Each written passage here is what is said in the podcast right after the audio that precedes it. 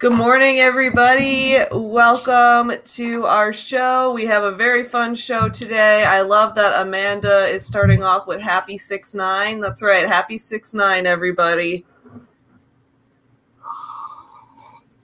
Going to start off today with a few small business shout outs. We have a fun show. So, as you guys probably can tell from the title, we are going to be interviewing Mike Winnet from the. Gonna be interviewing him in about a half an hour. Before that, I'm gonna do a few small business shout outs.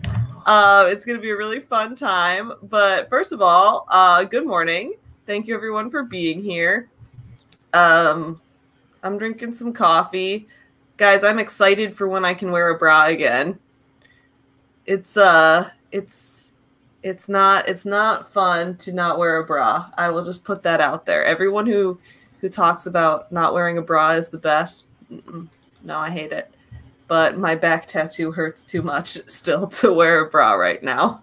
Are they the people where I, th- I think I saw those the people who were talking about the uh I thought we were in solidarity to wear to, It's to like, not wear bras. Wait a minute, I thought we were in solidarity. Yeah, I don't wear bras for the patriarchy, dude. I wear bras because um my You're- back, my fucking scoliosis and my huge titties hurts even more.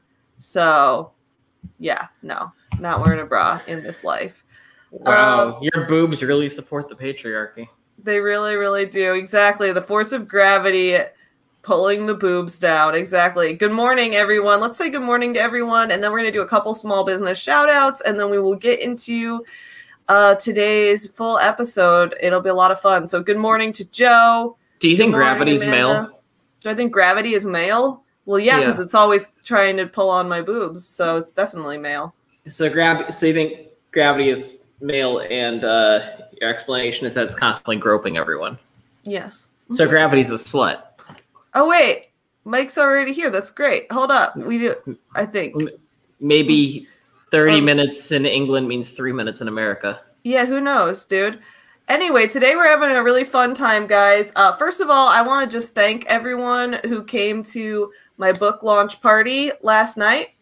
Uh, that was really fun. I was up with RK until midnight getting high, so I'm trying to. We were not getting high, YouTube. Sorry. We were getting so fucking low and depressed and everything else that you let on this platform, but we were not getting high. so that was. We were getting so Trisha Paytas last night. Oh my goodness! Oh my goodness! So a cheap shot. She's going through shit. I should have. she's picked it up at going through some shit. I hope she's all right.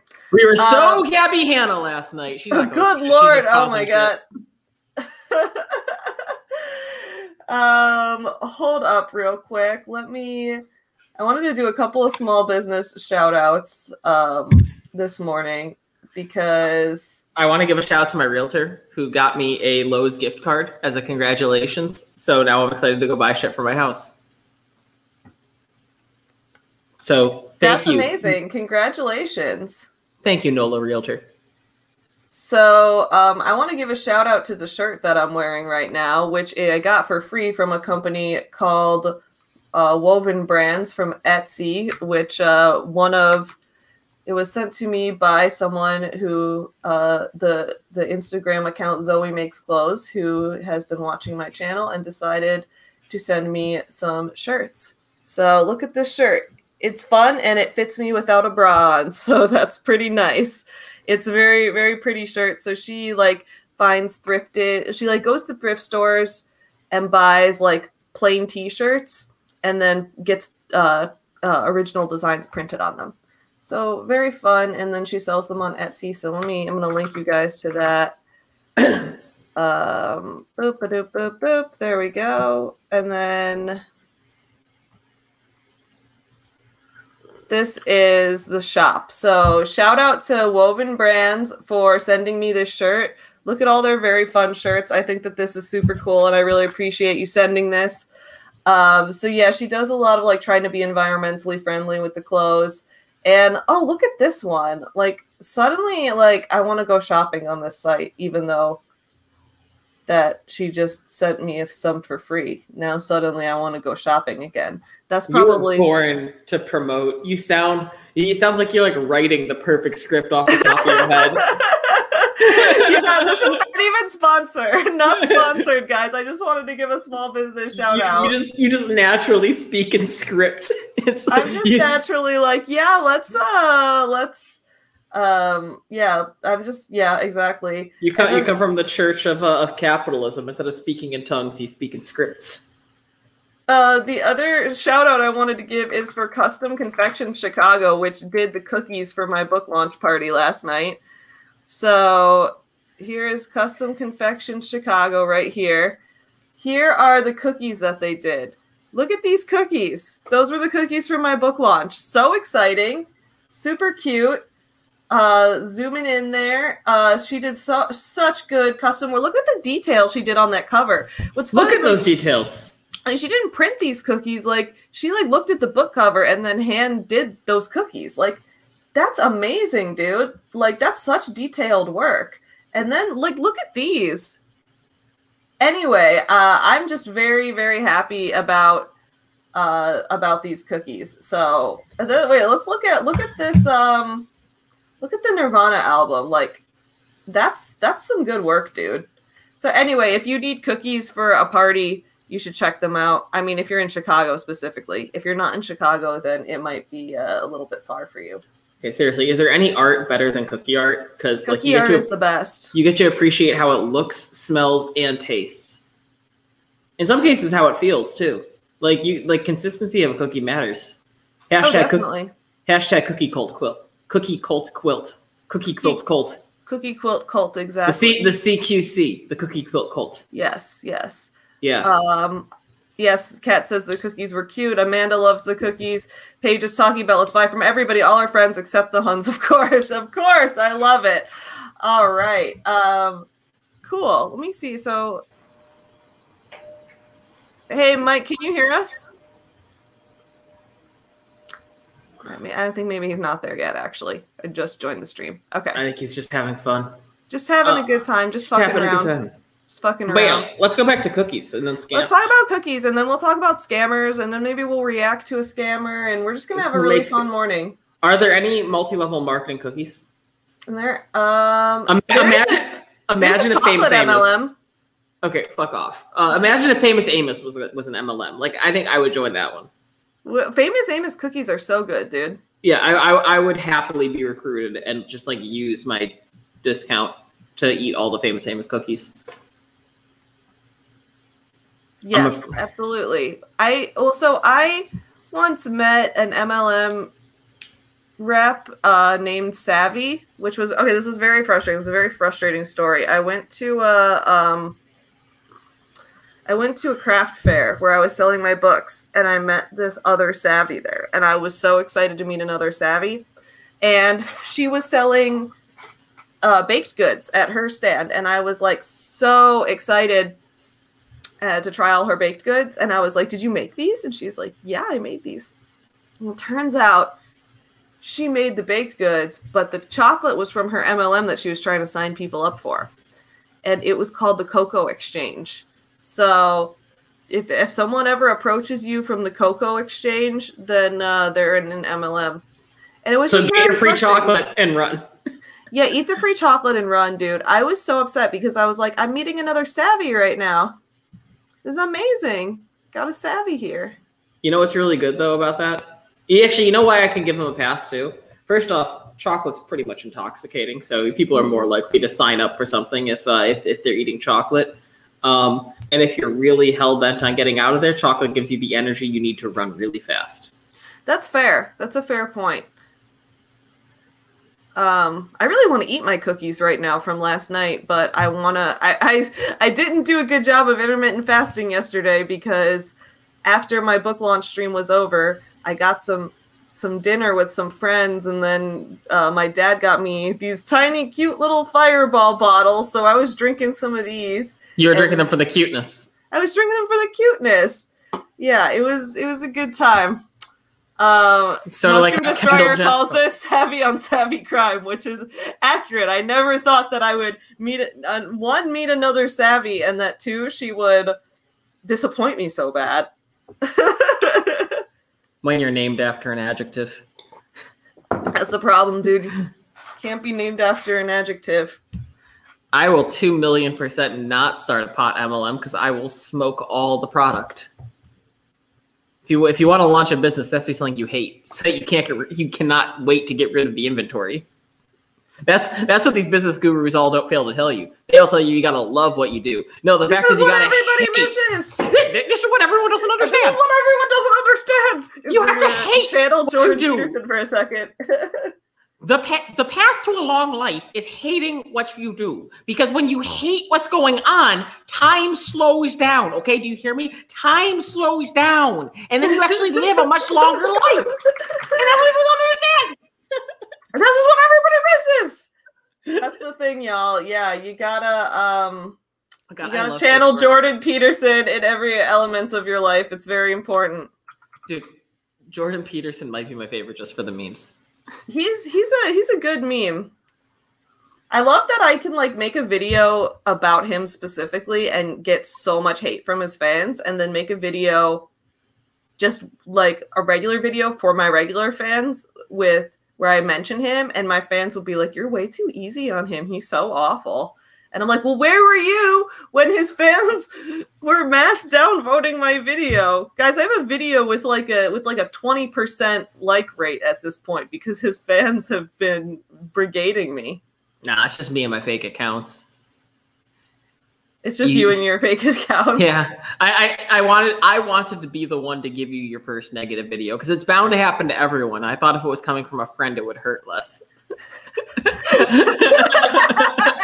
I don't know if that's true, but yeah. you don't know I have thousands of fake accounts to downvote you. No, I said I don't know if it's true that a friend of being mean to you in a video would hurt less. I know for a fact that you do not have thousands of fake accounts downvoting my video. I'm, I'm, I'm glad that we got that out of the way. The fact the fact that, that I thought for a second you were actually unsure, and I was like, Savvy, do you think I'm psychotic? I mean, I never know. You could you could be like you could be a big YouTuber in disguise. Yeah, there could be there could be something something going on there. Who knows? yeah, PewDiePie is more like Spartacus. You know, uh, we're all just following him. Guys, I'm how many degrees am I from PewDiePie? Three. I'm three degrees from PewDiePie now because uh this fr- in this Friday's co- upcoming video, which is going to be Deep Dave Part Three on Dave Ramsey's lawsuit. Uh, I'm interviewing Emily D. Baker, who is a lawyer channel here on YouTube. So I'm lo- interviewing her to talk about the legal side of um, of Dave's lawsuits and what what her lawyer analysis is of them. She was on the H3 podcast recently to talk about the Jake Paul Triller lawsuit. So I'm now three degrees from PewDiePie in terms of straight up collabs, dude, which is I pretty feel, great. I, I feel like that's pretty disrespectful too. I mean, I'm not saying that you should respect him. I feel like that's so disrespectful to H3 H3. You're not like, man, I'm two degrees of separation from H3 H3. It's I like, mean, nah, that's pretty. I'm- that's pretty impressive too. I'm I'm proud about that. I like their I like their show. So you could have said you're two from Gila or Gila. I could say that because I do love her, but yeah. Do Yeah, you love her or are you in love with her? No, you think I'm in love with everybody? and here's the thing about assumptions. You're right 82% of the time. Assumptions are right 82% of the time. Exactly. Don't forget that, guys. Um, I had to pick a deliberate number in honor of GC Daddy, Grant sorry. Cardone. 10, are you there? Um, sorry. What's uh? What do we got the don't-? Well, there was a healthy cookie MLM that also sold anti-aging. That also sold anti-aging food bars. Um, so I'm assuming that everyone in there really hated the cookies. Because how how how can you fail cookie sales team? Like everyone loves cookies. Everyone loves cookies. Cook cookies have been funding the Girl Scouts for a millennia. Okay, going all the way back to pre-Jesus Christ, the Girl Scouts have been collecting money through cookies. How can an MLM fail that quickly? Every people have asked me sometimes if I think Girl Scout cookies are a pyramid scheme. Which no, I don't. They're worse. They're worse. They're they're my addiction. slavery.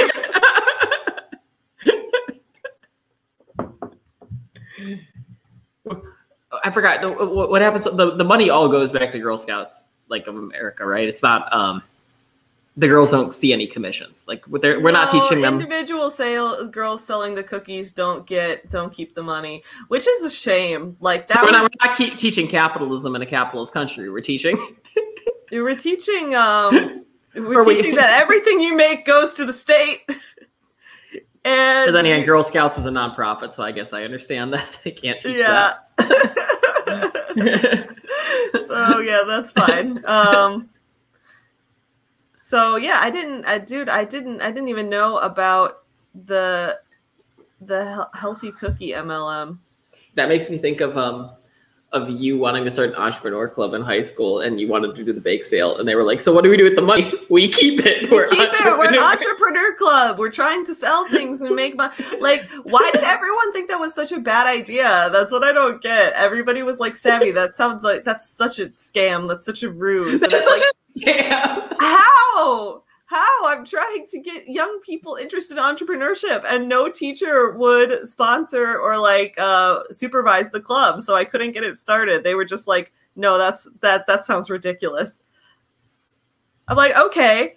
They use the entire structure of a school day to prepare us for capitalism, and then when we want to reap some of the benefits, they shut us down. you know How who would appreciate this you know who would appreciate this Who? gary V. Gary your Vee true mentor gary vee would love you for that he would have picked you out of the crowd when you were in high school and said this girl gets it Yeah, dude, I would have gone if I'd known Gary Vee in high school and I was at one of his because I'm dude, high school me would have been obsessed with Gary Vee. I wish I knew him back then or like knew who he was because I would have been obsessed with him. I would have gone up to him at a crowd at, at an event and been like, Gary Vee, can you please convince a teacher to sponsor my idea for a young entrepreneur club? And dude, he would have been all over it. Dude your your sexual orientation would have been hustle My sexual orientation is hustle. Um, RK has that's decided it would have been if you met it gary would've in high school That uh, what uh, his sexual RK's sexual orientation is money and cocaine. I don't. I literally never said cocaine. I, made that up. you RK's keep never done adding cocaine, that. but his uh, his gender is Grant Cardone and pronouns are 10x. You just took cocaine out of that because we were talking about Grant Cardone. Yeah, Grant Cardone doesn't even do cocaine allegedly, guys. So God, okay. Savvy, so disrespectful. All, all I said was I feel rather romantic about money lately. Okay, I want to take it on dates and spend it and make it feel good. It's nice. I want to massage it like I want to massage it like kale to get the flavor out. it's nice. Dude, Grant Cardone is gonna sue me one of these days. Yeah, that's why I keep having to say whenever you call these people scammers, no, we don't know for sure if they're scammers. Yeah, I love that. Like, like I, whenever one of us talks, like we have to keep saving each other. Like I have to keep saving RK from getting us canceled, and then you have to keep saving me from like saying something that's gonna get us sued. Dude, it's great. We're we're that's why we need each other to balance each other. Because I'm over here like. Grant Cardone is scamming everyone and snorting coke off of every surface, See, and you're like, nope, which is a joke, guys. That's even when you joke. do- He's not doing that. Even That's when a you do the joke, joke. allegedly. You just gave Joke. prime clip to cut out. They're gonna be like, "What does this mean?" Sa- I mean, Def Noodles is gonna cut that clip out and say, Dude. "And now we have." Def Noodles. Oh my god. I'm glad that we're a little giddy this morning because uh at least we're not tired. I was worried we'd be tired You after how late we stayed up s- not smoking weed. You can't get tired after sleep deprivation. I love how you're immediately smoking weed again. Like, when do you stop, dude? What do you mean again? I wasn't smoking. Yes, you were. No, I took an edible at Oh, sorry. seven You, you took an edible last night. My bad. I told everyone yesterday that this is going to be a stressful month for me, and I'm probably just going to be smoking all month until and I that's pass dude, that's exam. totally fine. There's absolutely nothing wrong with that. You do you. You you do what you need to do. Thank you. I'm a very high functioning stoner. Okay, I bought a house high. I Did collected you really my beat rent. a house? Buy a house high? Did you really do that? I mean, it's a lot of paperwork. a queen of spades says RK's trying to beat me out as a stoner. yeah, holiday brand not smoking weed. Exactly. Queen of Spades says it. Yeah, RK tries to get canceled. Savvy tries to get sued. We're a mess on this show. We're a mess. We're gonna be. We're gonna replace the hole that frenemies is leaving. Yeah, we're Except- high functioning frenemies. Yeah, except I don't think we're enemies at all. I think we're just friends. I hate you. Oh well, okay. Now we're frenemies. there you go. yes, this is yeah. Stoner frenemies every morning. No, Where when you're- we- we- uh, witty banter and uh, almost getting each other sued and canceled. AG and I added two more characters to this comic too. They're not in there yet, but they're gargoyles because they're always stoned. Oh, I love your guys' comic. I definitely want. Can, can you name the unicorn Savvy? Yeah, that was always the plan. The plan This- was to name the unicorn Savvy. I love The, that. the startup billionaire unicorn business guru, Savvy. Yes, I'm And we- so excited to be the unicorn. We're so excited to have you, and we're always looking for more people who want to uh, have a character featured. It's a never-ending universe. It's constantly growing. We made the moon a petty bitch. Oh, dude, yeah, I love the mood. The mood is a petty bitch, but like I relate. We eh, he just finished this one comic, which is hilarious, which isn't out yet, which is just literally the moon gets in a fight with someone on Earth, so she causes a tsunami to strand him on an island. Yep. Yep. Which it's it's sort of how I imagine you being if you were the moon. Yeah. Jordan Peterson fans, enjoy your island.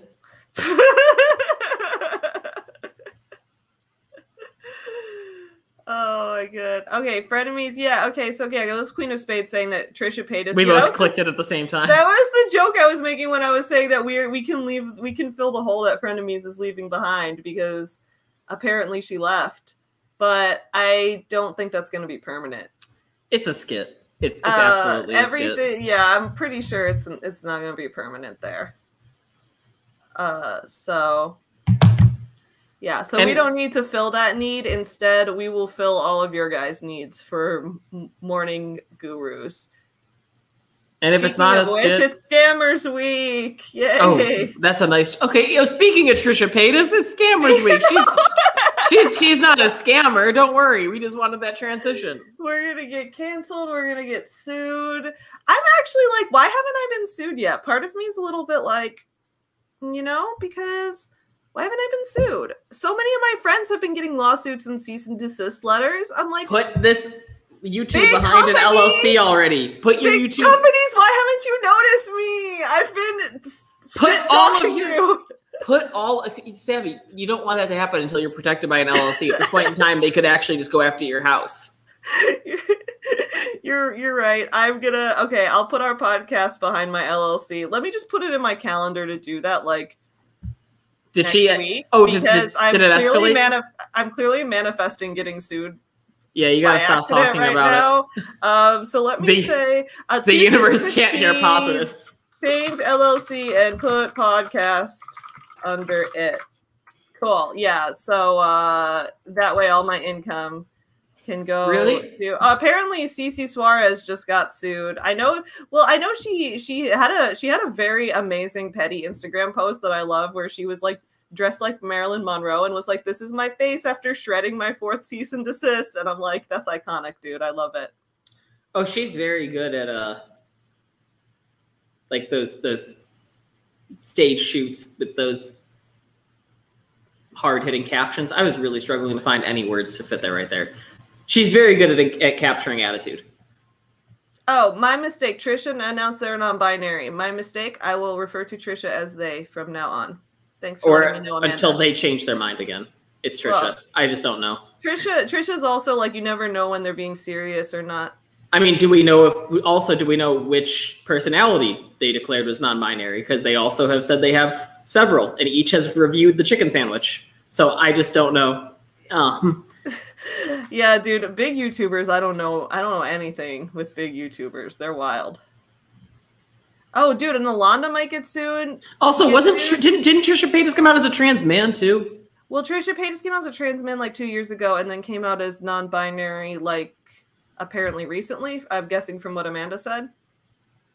I don't know. I'll stop. I don't know, dude. Who who the fuck knows with big YouTubers? But then again, to be fair, if we're gonna give Trisha the benefit of the doubt, a lot of uh, people who are trans or non-binary don't always figure it out the first time.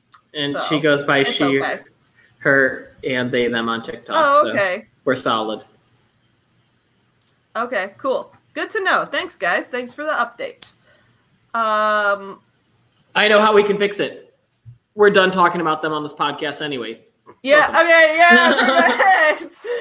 um. So, uh, scammers week, right, guys? Wait. wait oh, that. Sorry, I keep getting distracted. I keep wanting to like pull up videos of like Dan Lok and Tai Lopez to react to, but then Queen of Spade and people keep telling me about all my friends getting sued and shit. Apparently, Alonda is being threatened with cease and desist letters and weird bullying tactics. Um. Uh, dude, this is wild. I haven't yeah. been sued yet, uh, but it's okay. I'm I'm I'm not manifesting being sued until I change the LLC name, which I put in Dude, you didn't read the secret if you think that works. Because you can't say, I'm not manifesting this. All the universe heard was this. You're right. I am manifesting being unsued. I am No, we- manifesting being. Wait, how do you? How do, Stop saying sued. I am All the universe is sued. being free from. I don't even know how to phrase this. So the universe only hears. Just say I- success. It's Just manifesting manifesting success. success, and an Happiness. Sponsorship. stress-free existence. If that maybe that maybe the universe only hears stress. I don't fucking know. Manifest.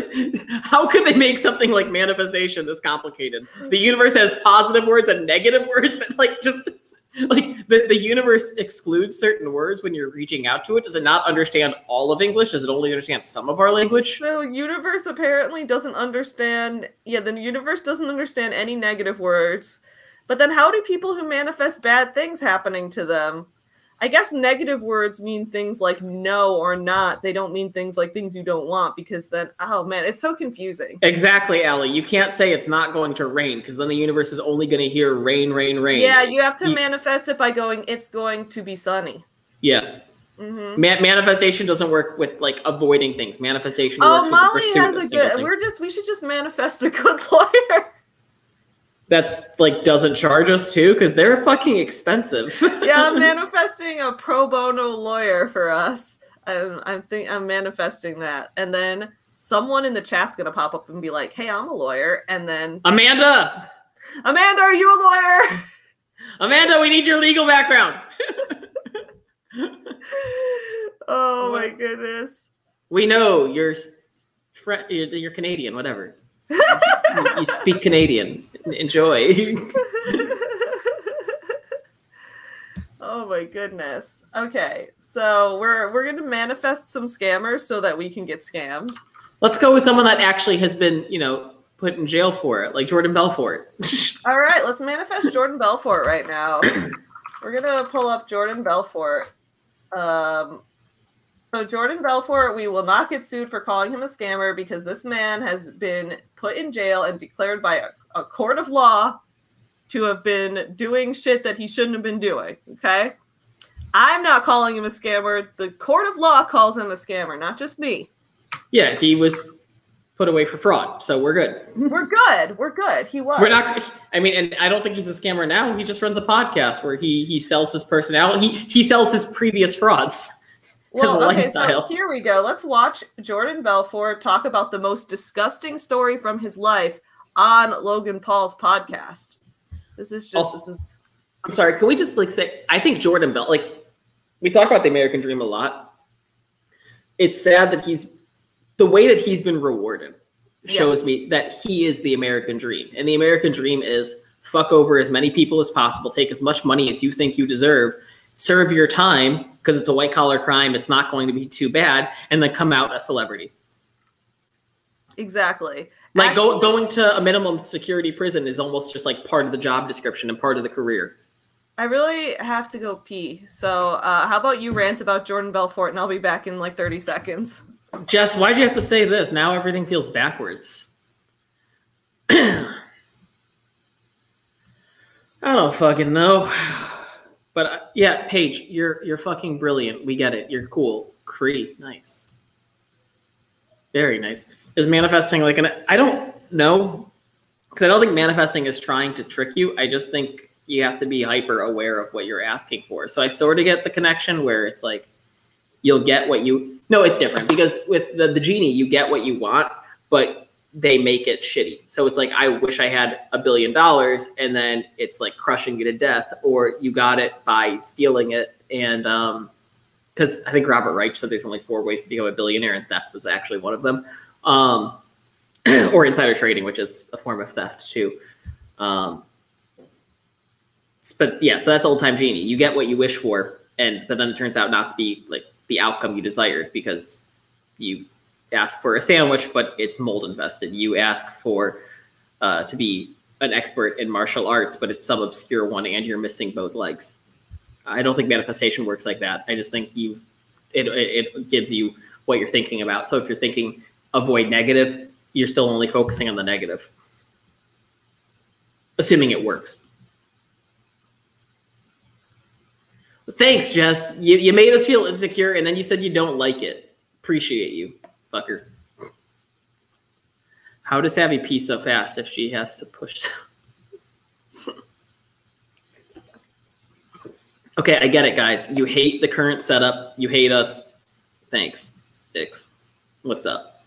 Just words and phrases, but the whole thing of languages. It looks like Mike is here. Savvy's not, but I will let him on anyway, so we can just get talking. What's up, Mike? How's it going, man? Um, I'm sorry, your audio is coming through a little quiet. Oh, we lost Mike again. Probably because RK started the stream as Savvy usually does. That's not always true. Don't be rude. How's the AC in the new house? Um, it's currently window units. I'm waiting to move in before I get central air. Um, sounds good.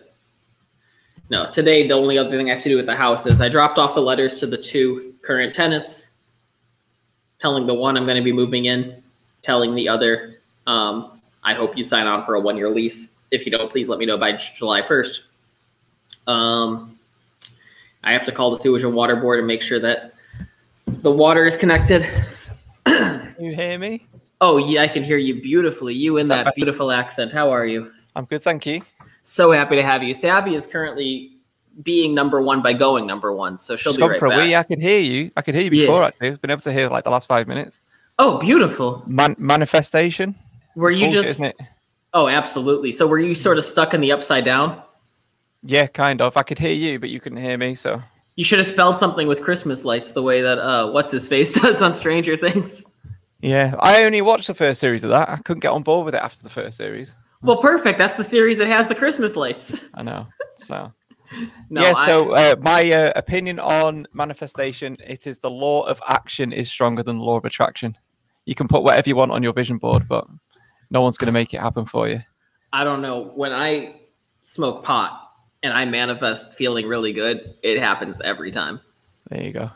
So I, th- I think there is some truth to that. No, I, as far as law of attraction is concerned, um, it's because also a- positive. Yeah, you do have to believe in yourself and stuff like that. Do you know what I mean? But I mean, I can manif- I can believe I'm going to be able to run 100 meters under 10 seconds, but the reality is I'm not going to be able to. Yeah. No matter how much training I do. but I, I, guess my question is, I mean, we, we could we could dunk on manifestation all day, but I guess my question is, why do you think it's so popular? Like, uh, why why has that latched on? Because it's easy. Because you don't actually yeah. have to do anything. you know, so if someone says it's, it's the equivalent of like, you know, I can manifest myself to win, I don't know, um, MVP in the playoff final or whatever. That's a lot nice to think about it than actually do I want to do the eight hours a day graft and grinds to actually achieve those things and compete with other people? You know, thinking about things and putting things on a board and visualizing things is a far easier thing to do than actually doing the thing. Like I often say about, you know, The Rock, Dwayne Johnson. Oh, who doesn't know that incredible human? Yeah, but you know, how many gym motivation videos do you think The Rock watches on YouTube? Zero. He is actually in the gym doing that shit that you're watching. That's why he, he looks like motivation. Yeah, exactly. So it's just it's one of them, isn't it? Same with business. You can watch as many business YouTube motivation videos, but you know the person you're watching is actually working on their business. If you're watching the right people. So Dude, this comment from Kat Benson. This was the title of a chapter in Savvy Business Owner. It was I called it Law of Attraction, more like Law of Action, and I thought that was so clever. Apparently, I'm not original at all. Okay. uh, no, actually, I thought I was clever with get rich or die trying, and then someone followed me on Twitter. Um, I keep thinking I'm clever, and then I keep coming up with shit everyone else came up with. I apologize, guys. Everyone in the comments, like Savvy taking so long to pee. I'm sorry. I'm sorry I wasn't quick this time. I tried my best. Well, Savvy, I think you have a better chance of, of getting credit for that one from Mike than Mike does of getting credit from that from 50 Cent. oh no, get, get rich or die. Get get rich or die buying was mine. yeah. Yeah. Um, and then someone on Twitter last week was following me. It turns out he's been doing tweets talking about the same thing I've been talking about for five, six years, and I didn't even know he existed. So there you go. It looks like I've been copying someone all along. Yeah, that's gonna happen to me one of these days. I'm oh sorry, I need to stop manifesting it, guys, and stop manifesting it. um, Well, I've actually mani- got a favour to ask you, uh, Xavier. Yeah? I want to do. Uh, do you know James Jani? yeah, you ever James yeah, I like his channel. His work's really good. Yeah, it's weird actually. So he's only done a few videos, and but his channel really blew up off after like his first couple of videos. Um, Which I ended up speaking to him last week. He sent me a message a couple of years ago saying that he liked some of the content that I made. Um, and it's weird now he's bypassed me and blown up. So it's Yeah. nice that he still thinks of me as someone that's uh, decent Yeah. at YouTube. But um, I want to do a video with him at some point, either end of this week or next week, about uh, MLMs. So I wanted Yeah. to see if you wanted to also be in it, ask you the same questions, and I can edit it all together. Yeah, absolutely. I would love to. So I know I'd you're a big fan of them, aren't you? yeah, no, dude, I'd be happy to. That sounds Cool. fantastic. And yeah, I love your work. I love his work. I'm glad that we're all getting to collab. Feeling like I'm hanging out with famous people now. I was It's talking weird, earlier about how I'm officially I'm officially three degrees from PewDiePie and collabs. So Don't you find it weird? Like world. YouTube's just a weird kind of thing, anyway, isn't it? Because I don't consider myself a YouTuber, but other Yeah. people think of you as that. And then it's weird when people whose content you watch actually know your content or like your content or have seen it's it.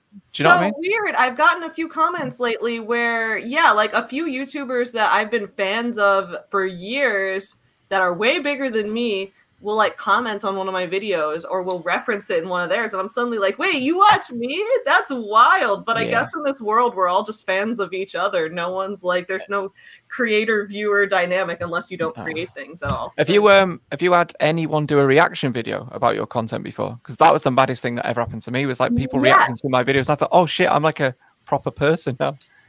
Actually, it was You know? Kat Benson who's in the chat. She she's a dietitian and she has a channel where she talks about uh, MLMs who do like uh, diet advice and things like that. She talks about it from a dietitian perspective. Sell our done- greatest insecurities to people. yeah. So I had done an interview with a Beachbody uh, infomercial actor, someone who'd been in a Beachbody infomercial, and she talked all about how she, how they made her like forcibly restricted her calories and all of this stuff when she was going to be in the commercial. And when I put that video up, Kat did a reaction to my interview with that person. Uh, commenting with her expertise as a dietitian, so it wasn't a negative reaction video. I don't think I've had anyone negatively react to me yet, oh, but had it's, loads. It's I've had coming. death threats. Okay, you Um, told me. Yeah, okay, I want to ask you about this because uh earlier today I was like Grant Cardone's going to sue me one of these days. Stop you- saying it, dude. Sorry, Grant Stop Cardone. is- manifesting it. Grant Exactly. Cardone is gonna is gonna call me up and tell me I'm doing a great job and offer to be a guest on the podcast one of these days. And let you do chin ups on his fucking biceps. Yeah, exactly. That's what that's what Grant Cardone's gonna do. Sorry, sorry. But you because I remember when I like had a, hmm. I was messaging with you like a really long time ago, like years ago, and you mentioned that Grant Cardone like his fans doxed you or something. Like what what what mess did you get in with Grant Cardone? Yes, there's a few things that I've done with Grant because I like taking the piss out of him oh. because he just shouts random random items and then just puts 10x in front of it as if like that's some sort of like valuable business advice. So the guy's an absolute joke. Okay, I wouldn't don't trust him with my knock- The 10x rule. It's life changing. Sorry, RK's pronouns are 10x. Ah, Sorry. right, sorry. That's a Um, joke. so as a joke, I started a thing called 11x. Yeah. So I so I just started a- something called 11x, and I would say it's one better than Grant's, and that was kind of like just a joke that I had online. And then I basically wanted to show how testimonials are bullshit, and I went and found Grant was on Cameo, Yeah. and I went and got Grant Cardone to give a testimonial for the entrepreneur formula. So Grant was actually wishing me luck and said that he was a great influence on my work. He was like pleased to be a great influence, not realizing I was taking the piss out of Grant and I was proving that Grant will just say whatever you want him to say for two hundred and fifty dollars. Now that isn't, I don't think, the what a billionaire, self-proclaimed billionaire, let's see the proof, but billionaire would do with his time on a Saturday night. You wouldn't be doing cameos for two hundred and fifty dollars. Bearing in mind you've got to split it with cameo 50-50. So he he's up doing... to a thousand now, dude. Oh shit! Oh, I was like, why haven't we? I was like, this? we'll Let's do this. Get on this. Let's get Grant Cardone cameo to put in every one of our videos. But no, dude, that's expensive. That's well, he's too expensive. Goes to show that he didn't 10x his pricing, so he doesn't even live that life. yeah, why didn't he 10x it? Yeah, so he's only 4x there. So um, so long story short, and then I actually went and spoke to one of Grant Cardone's affiliates Mm-hmm. And they got in touch with me saying they could get Grant Cardone to endorse my business and um, say he's been to my live events. So I created a fake business guru called Mike Winnet. And I was um, a demotivational speaker, and I was the UK's number one demotivational speaker. Love I set it. up a fake website with sold out tour. So it was a tour that never happened. You couldn't buy tickets because it just said sold out on all the dates. But the craziest thing happened, which was people started leaving reviews about the event that they had been to, and it had been life changing. These events had never happened. It was it was it was mind blowing, right? So then I asked this affiliate, who's a 10x affiliate reseller, to uh, endorse this event event that didn't happen. Just so I was going to make it into a YouTube video to say, look, even these the world's best sales guru would give me a testimonial.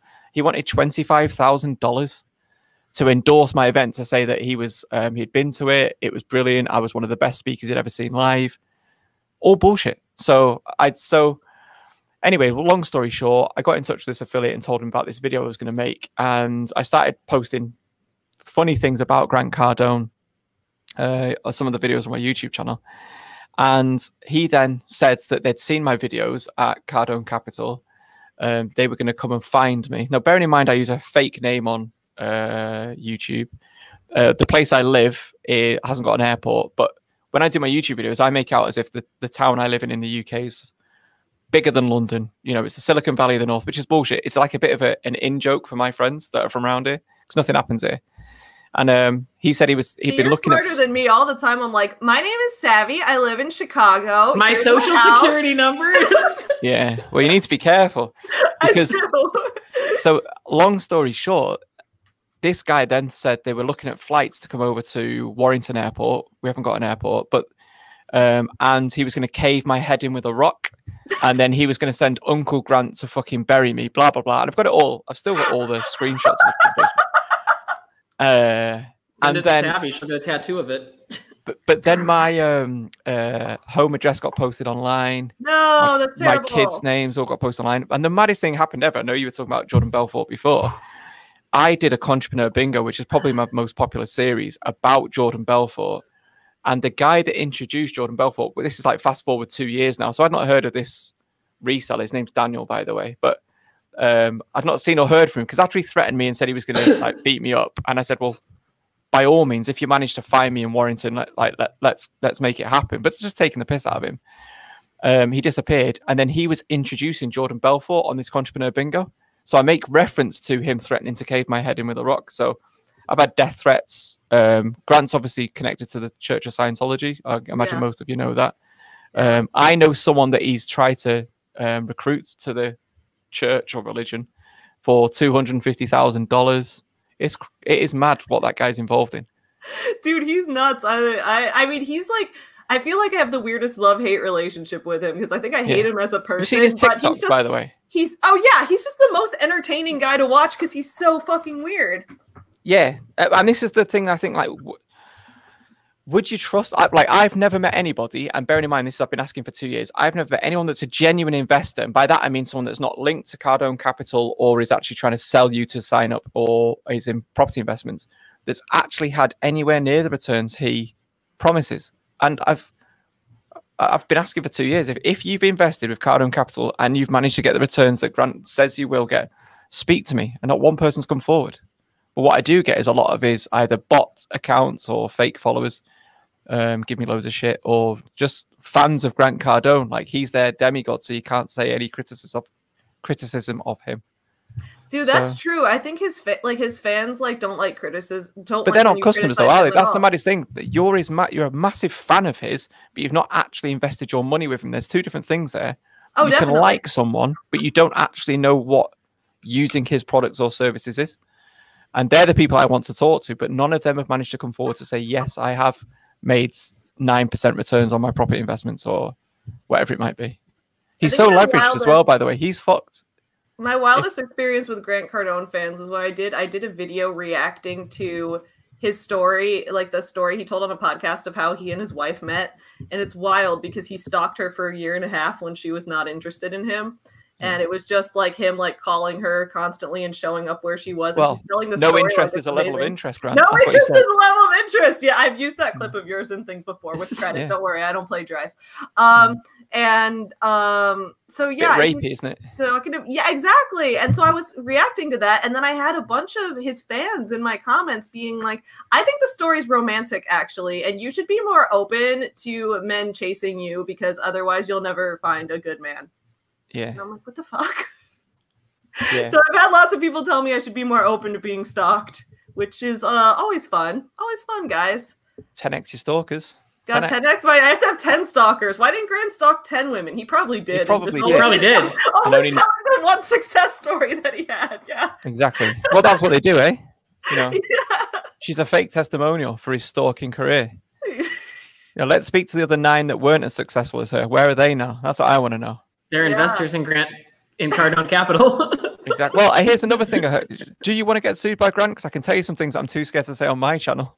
Yeah, you know what? I already manifested it, so go ahead. Cool. So um, I leaving. had two whistleblowers. like popping out. so I had two whistleblowers that work at Cardone Capital, and I said I'd only do the channel if they were willing to go on camera and talk themselves, not like one of these blacked out, you know, light behind them, voice distorted things, because anyone could do that. I could get anyone just to read a script out. So I wanted them to go on camera. And they all agreed, and then they ended up bottling it before we actually come around to it. But apparently, allegedly, I'd just like to start with that. Allegedly, guys, don't sue us. This is all alleged. Exactly. so at Cardone Capital, Section 107. It's probably not. Anyway, continue. If you really believe in what you sell, instead of taking commission for selling these things, Grant will invest that into his own investments for you. Mm-hmm. So you don't actually get paid as much as they all make out. You earn your basic salary, and then what you have earned through sales, getting people to sign up, getting people to invest, that you would have been paid in actual commission, cash for you to do what you want with. Grant, lucky for you, reinvest that in his own business for you, and you will get the rewards in 10 years' time. Why not? I don't know. Years' time should 10 exit. Exactly. And I just think, I wonder how many people actually start working from ever see any returns on the work that they actually do there. And these people were saying like it's it's like a sweatshop. It's horrible there. Oh, good lord.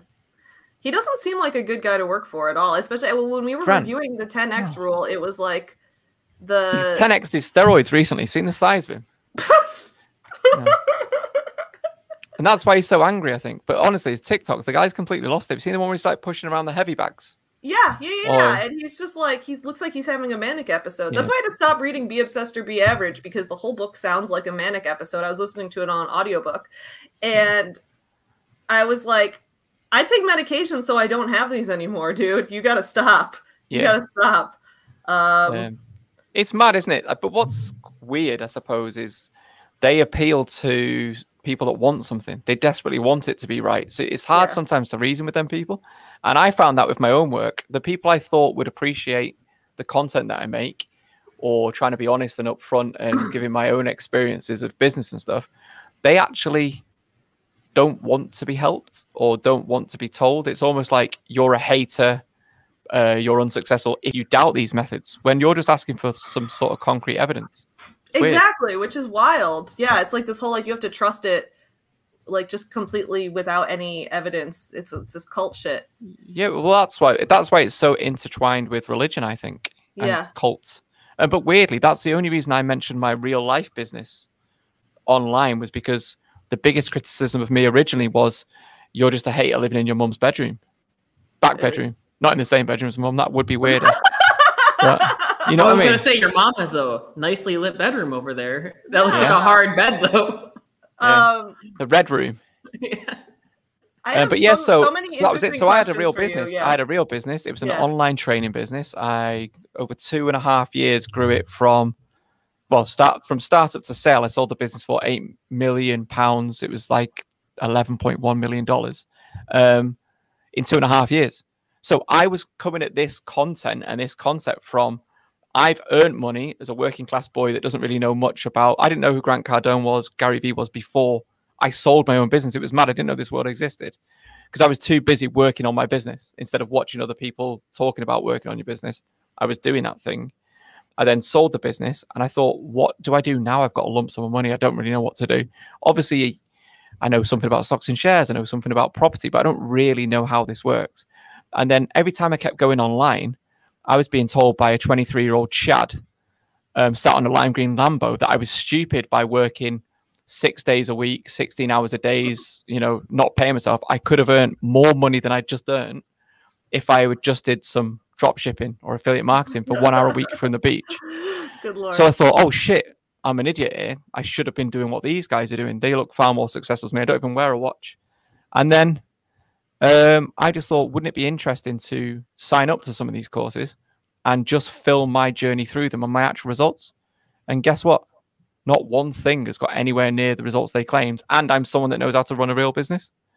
So I think if I can't do it, and I'm not saying I'm the benchmark of anyone's ability, but I'm thinking I really know about profit, loss, marketing, growing an audience, scaling a business. I know all those things that most people that would buy these courses probably don't know.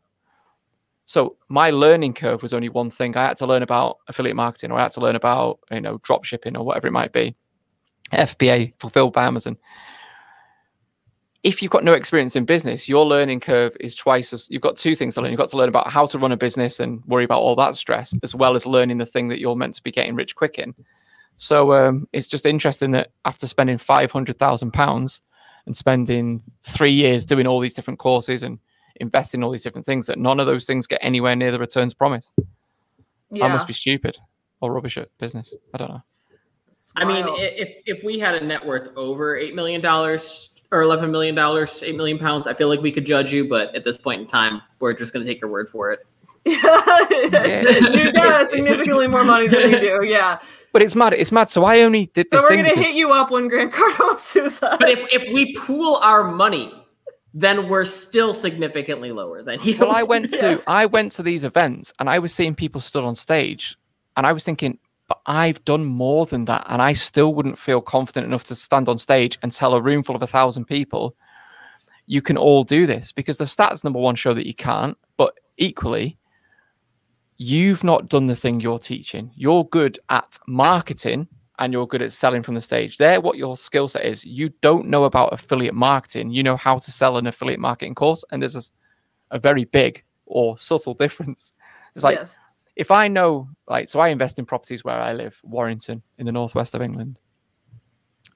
If I know, and I make hundreds of thousands of pounds per year or millions of pounds per year investing, sourcing properties, investing in them and renting them out.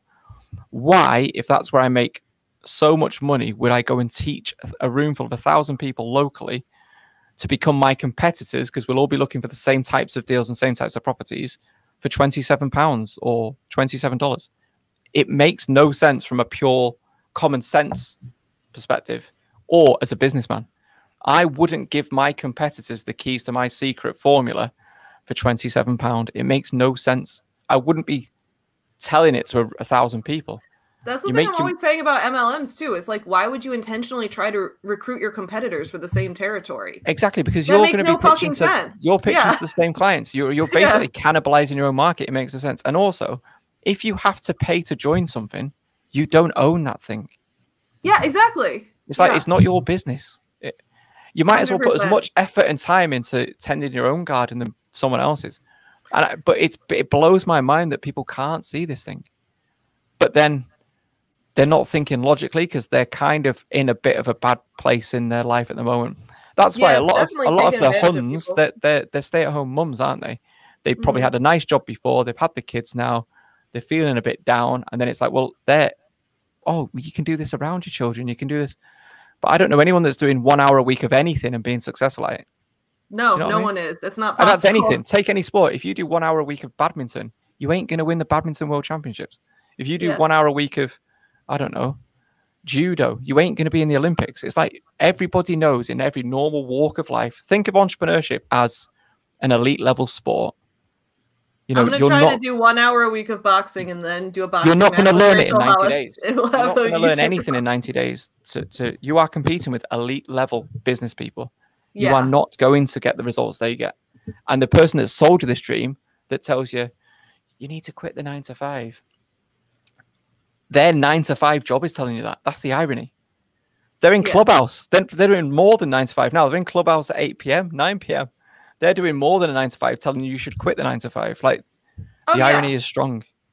That's what I tell people. Like when I'm, I work way more than. I mean, I don't work hundred hour weeks anymore. I did while I was in grad school, but I work a lot. And You like, don't work. You just sit in your um your log cabin reading books, just chilling out all the time, don't you? Yeah, sorry, I work one hour a week by doing Week. this podcast. Who gets Yeah. Wi-Fi on the beach anyway? That's what I want to know. what beach is this? That's a, it's a good question. Um, I feel like I know Kat Benson, by the way. I I recognize that name. uh, she's well, she's uh, she's been a guest on this podcast. She's Twice. only the greatest nutritionist in the world. She I is would the hope greatest- You heard yeah. of her? Number But, one. World's yeah, number one. last week we did intermittent fasting week on this show, so we had her on to tell us about the uh about the health side Health of benefits. Yeah. it. Yeah, if there Cavemen only had one meal a day. Is that what we're gonna- Yeah, what oh man. Something like that. Um, So yeah, we had we've had her on a couple times, and she has a fantastic YouTube channel. So shout out to Kat Benson. Everyone go subscribe to her on YouTube. Um, she's she's uh, doing great work. So Have you got anyone in the comments that you don't like? Yeah. Oh God, so many. Oh, um, like. RK inherently hates everyone. Who here is from Canada. Canada? Type of one. Let me tell we you. We have I a hate you. regular thing where RK hates Canada, and we have a lot of Canadian fans, and then RK just uh uh fucks around. Everybody knows them. Canada's a better country than America, isn't it? They've got the same number of guns, but nowhere near the amount of gun crime. It's a crazy. They have the same number of guns as America. Really? Yeah, yeah, yeah. Really? They also, but Is they that also. Do you mean per capita weed. or total? Uh, per, well, well I, either of those two things. Don't you know nailing me down on something I've just said? It's a I was gonna say, I, I, generalization. I, I don't Shit think once. it's, I don't think it's feasible that it's total because then they would be drowning in guns Right, because we have a lot of guns here. Um, and a lot more people. I will Yeah. say Canada has a way better healthcare system than we have, although you guys do have really long wait times, so you still Lower gotta work on obesity. that. But I also I also have nowhere to talk with how shit our healthcare system is in the US. All right, y'all are gonna make me choke. We, we know Canada sucks. Stop trying. Ours to is free. At least if you're dying in the street here, they're not asking if your insurance. That's, Yeah. that's true, yeah, yeah. Just have to wait 18 months before they see you. So Um, yeah. Okay. So I had a couple questions for you. Um, the big one before I, because I, I want to talk about how we share a bond of both being ghosted by Gary Vee. But before I do that, I want to ask, why did you get banned from LinkedIn? I'm very curious about this. So I got banned from LinkedIn because I was anonymously reported by somebody that and reported my content. They wouldn't tell me what content it was um, as harassment and bullying. That's wild. And I tell you what, when I find out who that person was, I'll show them what bullying is. Um, no, so there was that, and then they they contacted me and they said uh, your content's been flagged as harassment and bullying. So I said, can you just tell me which content? And he said, we can't tell you that. I said, well, how can I agree to not do something when you won't tell me the thing that I've done? Like, what type of content is it? Because literally, I could list off maybe five or six things I'd done that week that might have been interpreted as one of the things. So I was like, was it the one I said about um, entrepreneurs? Was it the one I said about shitty marketing tactics? You don't know anything about marketing and blah blah blah. And then it eventually, it turned out the content was a video that I'd made myself um, with a guy that works for me. He's called Jack. He's an animator that works there. He had animated himself as an elf uh, playing on a computer, playing like elf games, and then he puts um, sanitizer in his hand. Let's just call it sanitizer while he's at the computer, and then he's sorting his hands out like that, and it might have looked like he was wanking to elf porn, right? now I was saying it was just sort of COVID safe, and that's all he was doing, but it did say we're the kind of guys that would play elf um, computer games, whatever. Uh, virgins was the actual line, and that, so someone complained about that. So it wasn't Jack that complained about it; it was someone that I don't know complained about that line in one of my own videos. And then, so I then got let back to LinkedIn, and then within an hour, somebody else had anonymously reported for another bit of content that I don't know, and they permanently banned me. So seventy six thousand followers just gone like that. Good lord. Oh Seventy-six thousand, yeah. That's a lot. I'm so scared of like. Well, you're building your house happening. on somebody else's land, aren't you? That's the maddest thing about any of these platforms. They ch- they can change the rules at any point. So if there's one thing that I need to tell people that's of value today, it would be don't put all your eggs in one basket. You want to kind of get your own mailing list. You want to get people on to find you um, as your own person. So that you need yeah, your own website, your own community. That's the thing I talk a lot about with um, authors because a lot of authors uh, will only put their books on Amazon, and it's like I'm yeah. I'm, I'm banned from Amazon as well. So you're banned from. Is this for, was this for your fake book? I just yeah. So because I got that this off because I love that this is Paige the puppet over oh. here saying we keep our guns in the lo- gun locker and not under our pillow. I just love when Paige the puppet gets a little sassy with me like that. So anyway, yes, tell me about your Amazon book because I think that's the video I found you from like two years ago. Was because yeah. we we always RK and I are both authors and we love to well, uh, uh, we love you, that. Well, we're three authors here. We're all. You're well, yeah. Sorry, I forgot. You're an Amazon best-selling author. Best-selling. I for you are a best-selling author, which we'll talk about in a second. But we love getting that bestseller orange banner on Amazon just for fun. We know that it's not worth that much, especially after seeing your video. But tell us about your journey of uh, becoming an Amazon best-selling author and then getting banned from Amazon. So yeah, it was a strange one. So I realized after traveling the country, because I had nothing else to do, I, I, I'd sold my business and I, I was just sort of bored. So I started following these entrepreneurs around because I had nothing, nothing better to do with my time. And then I realized that how come everybody that seems to talk at these events is a best-selling author? Because I always thought like to be a best-selling author, you had to like Fifty Shades, you sold millions of copies or something like that. Like a lot of books, yeah. Yeah, you have a lot of sex selling, in it. But yeah, you're right. A lot a of sex about... and a lot of vampires. Yeah. Pinkier the better. Longer the teeth, longer the dick. Yeah. Yeah. Everyone knows that. Everyone um, knows that. Uh, Sabretooth was my nickname at school. Um, wasn't really. Um, so, well, we know I that just, the Brits got wood in their mouth and. Well, we've got terrible teeth, haven't we? At least, at least that's what the uh, the old cliche was. I well, mean, do you know I, what? I, I, say it's not cliche. That was the first thing when I saw my business. The first thing I got was invisible braces. That, that was the genuine first purchase I made. So I was reverting to type. But um, yeah, so I realized how come all these people that don't seem to be experts in whatever they're talking about are best-selling authors. So I kind of studied what I thought they did and thought I'm going to do a video kind of exposing the process as I think it is. And then I thought what would be far better is if to make a mockery of becoming a best-selling author. So I went on to um, self-publish on Amazon and I just wrote blank page on 140 40 blank pages and just formatted the book did a front cover, put some fake quotes on there from Gary Vee, like this book changed my life and stuff like that. I gave it, and I called it "How to Get an Amazon Bestseller." Um, and then I put the price was nine ninety seven, now reduced to ninety seven p. So oh yeah, because you always got to end it in a seven. End in a seven, right? Seven. Yeah. Uh-huh. And then I published the book. Then got an email back saying we're going to now manually review your book before it's uploaded to Amazon. So I thought, oh, the game's up here. I'm not going to be able to do it it was live within an hour and it shot up the rankings to become number one in the business book. Um, sorry, in the think it was business management section. I picked a really yeah, because Amazon it, Amazon updates their bestseller list every hour. So if you get yeah. people to so buy it in the same the hour, yeah. It was then the hot seller of the the day, and it was also used as the actual icon for the business section. I couldn't believe it. Um, so I was above like a book that a proper journalist had done about Donald Trump and everything. Um, that poor so journalist. That poor guy. yeah, exactly. like, oh god, my life's work is complete. Thank you. Fuck off. yeah. So I was number one on Amazon uh, within 24 hours, and it was with a blank book. So that was funny. Then I did the video and showed, look, this is how much of a piss take and easy it is to become an Amazon bestseller.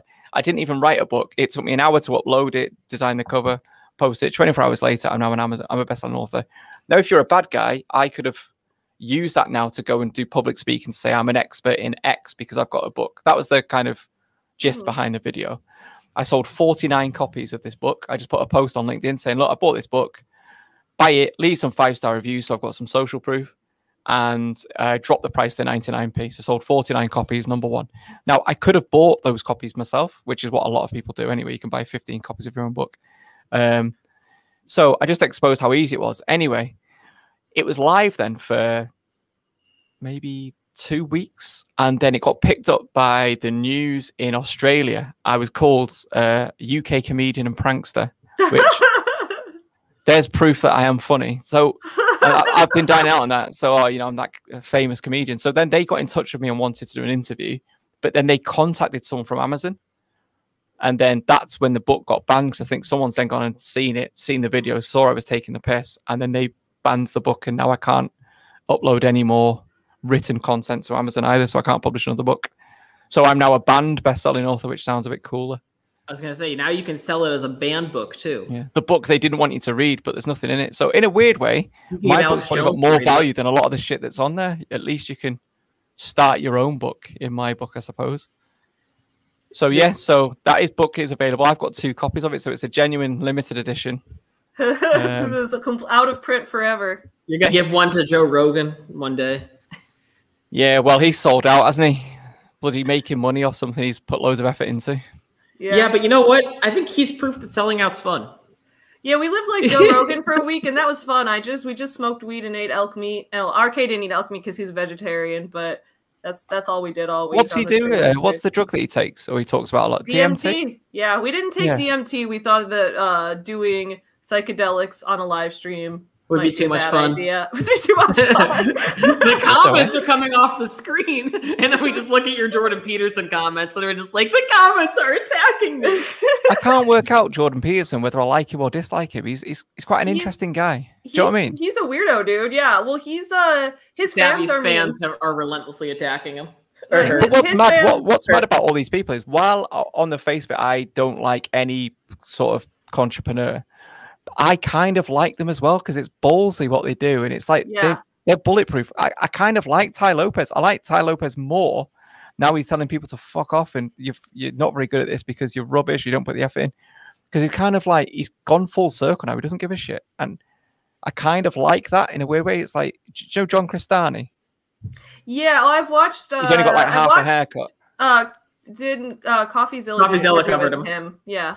Yeah. So yeah. he actually he he subscribes to my channel and leaves comments and stuff. It's like this video is about you, and he, he loves it. Uh, so I kind I of like people them. like that who like I, I, I have met a few people like that that I can make a video just ripping them apart and then in a new a video a week later they'll be like oh have you seen Savvy she's cool like I love those kind of people and so like yeah if someone made a mean video about me like I would probably enjoy it I just don't enjoy being down mass downvoted for some reason I don't know why it's weird. And, I, and I think it's weird where like it's I, I find it weird when people take the time to like to leave comments about things that are not related to the video. Like Mad. people who will comment and be like, Yeah, but your makeup looks bad. And I'm like, Stop attacking me and my thousands of fake accounts. Yeah, exactly. I'm sorry, RK. I know it's your thousands of fake accounts that came on to tell me that I was uh, fat and ugly and bad at makeup. And I would only say bad at makeup.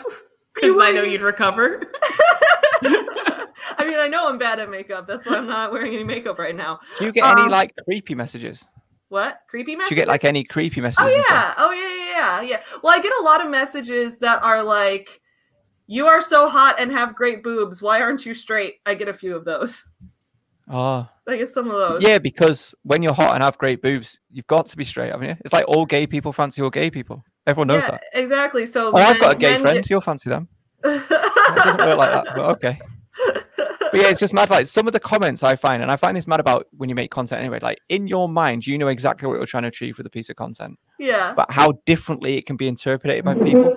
Like, oh, it's wild. Yeah. But like, oh, this is what he really meant, and it's like so far wrong that it's almost like I can't even engage with you to tell you how wrong you are, but because you're adamant you're right. So it's a bit of a strange thing. YouTube in the comments, I've started stop reading them because I yeah. used to get really involved in them and like almost like defend my corner. And I thought, but you're probably sat there in your bedroom just wanting this reaction.